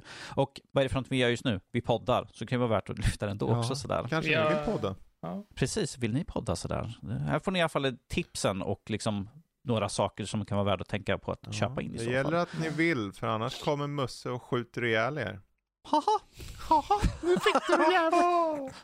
Jag måste komma på hur jag skriver haha för Det titelnamnet värst på den här delen. Långben kommer in och jag ska döda dig med mamma. Åh Ja, nej! precis. Hela Disney kommer in och har ihjäl. Ja. Ja, nej det är inte kul. Det kanske vi Nej. skulle ha en omröstning om, Disney-karaktärer som man vill se sk- i ett spel eller någonting. Vill ni se dem som uh, hardcore-mördare eller vill ni se dem som uh, goseligos uh, myspilurer bara? Jag vet inte om ni har sett det spelet, men det kommer ju, det ska komma ett Musse Pigge Doom-klon nu när det går till public domain. Just det ja. Eh, Just typ det, ja. eh, noir, eh, svartvitt, eh, tecknat, Ja, så här gammalt. kom ju, kom ju den där lilla trailern på en film också. Ja, Steamboat Willie-filmen. ja. Ja, ska han mörda folk på en båt? Mm. Mm. Musse, din jävel. Ja. På, på tal om båt, jag har ingen bra övergång här nu så här. ja. Vi, om, ni, om ni vill hitta oss på annat sätt, kan ni ju, ifall ni når oss, kan ni skriva till oss. Och då är det på info.nordlivpodcast.se. Alternativt så tar vi våra förnamn at nordlivpodcast.se till exempel. Ifall ni ska skriva till mig så blir det danny at nordlivpodcast.se. Eh, vill ni kanske har chans att prata med oss eller något sånt där så hoppa in på vår Discord. Hoppa in på vår hemsida www.nördliv.se och högst upp till höger så finns det en stor ruta där det står Discord och på det finns det en knapp där det står Connect. Klickar ni på den då kommer ni direkt in i våran server och där vi sitter exakt just nu och spelar in. Så där är vår lilla gömda grupp. För vi kanske inte vill att alla hoppar in medan vi sitter och spelar in.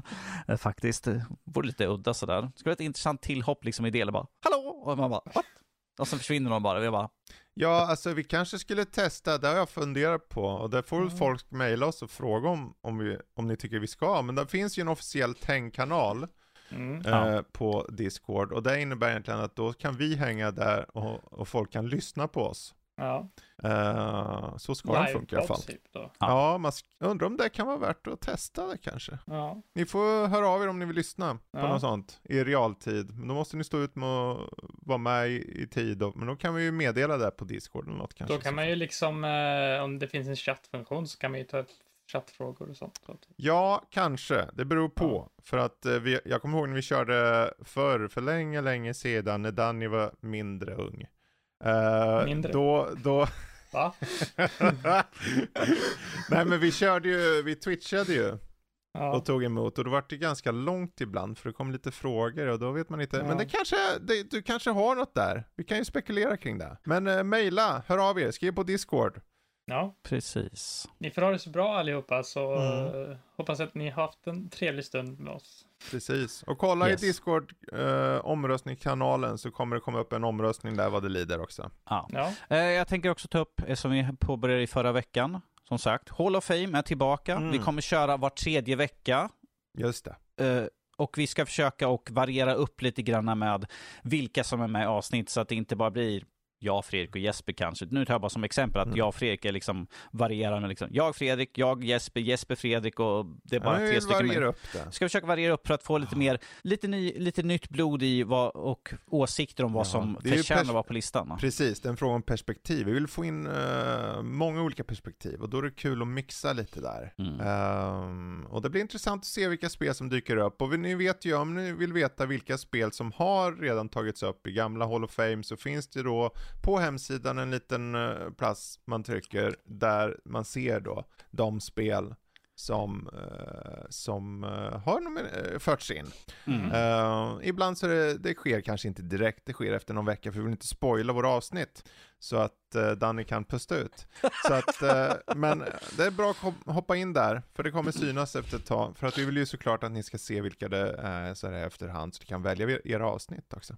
Mm. Jag försöker ju ha någonting i taglinen i alla fall eh, på vad, vad det kan tänkas vara för Ja. eh, spel. Nej, men det är bara liksom, Det- eh, jag det tror jag hade ju sk- inget. skatter, pussel och jobbiga, rob, jobbiga aliens jag hade på senaste avsnittet. Så här.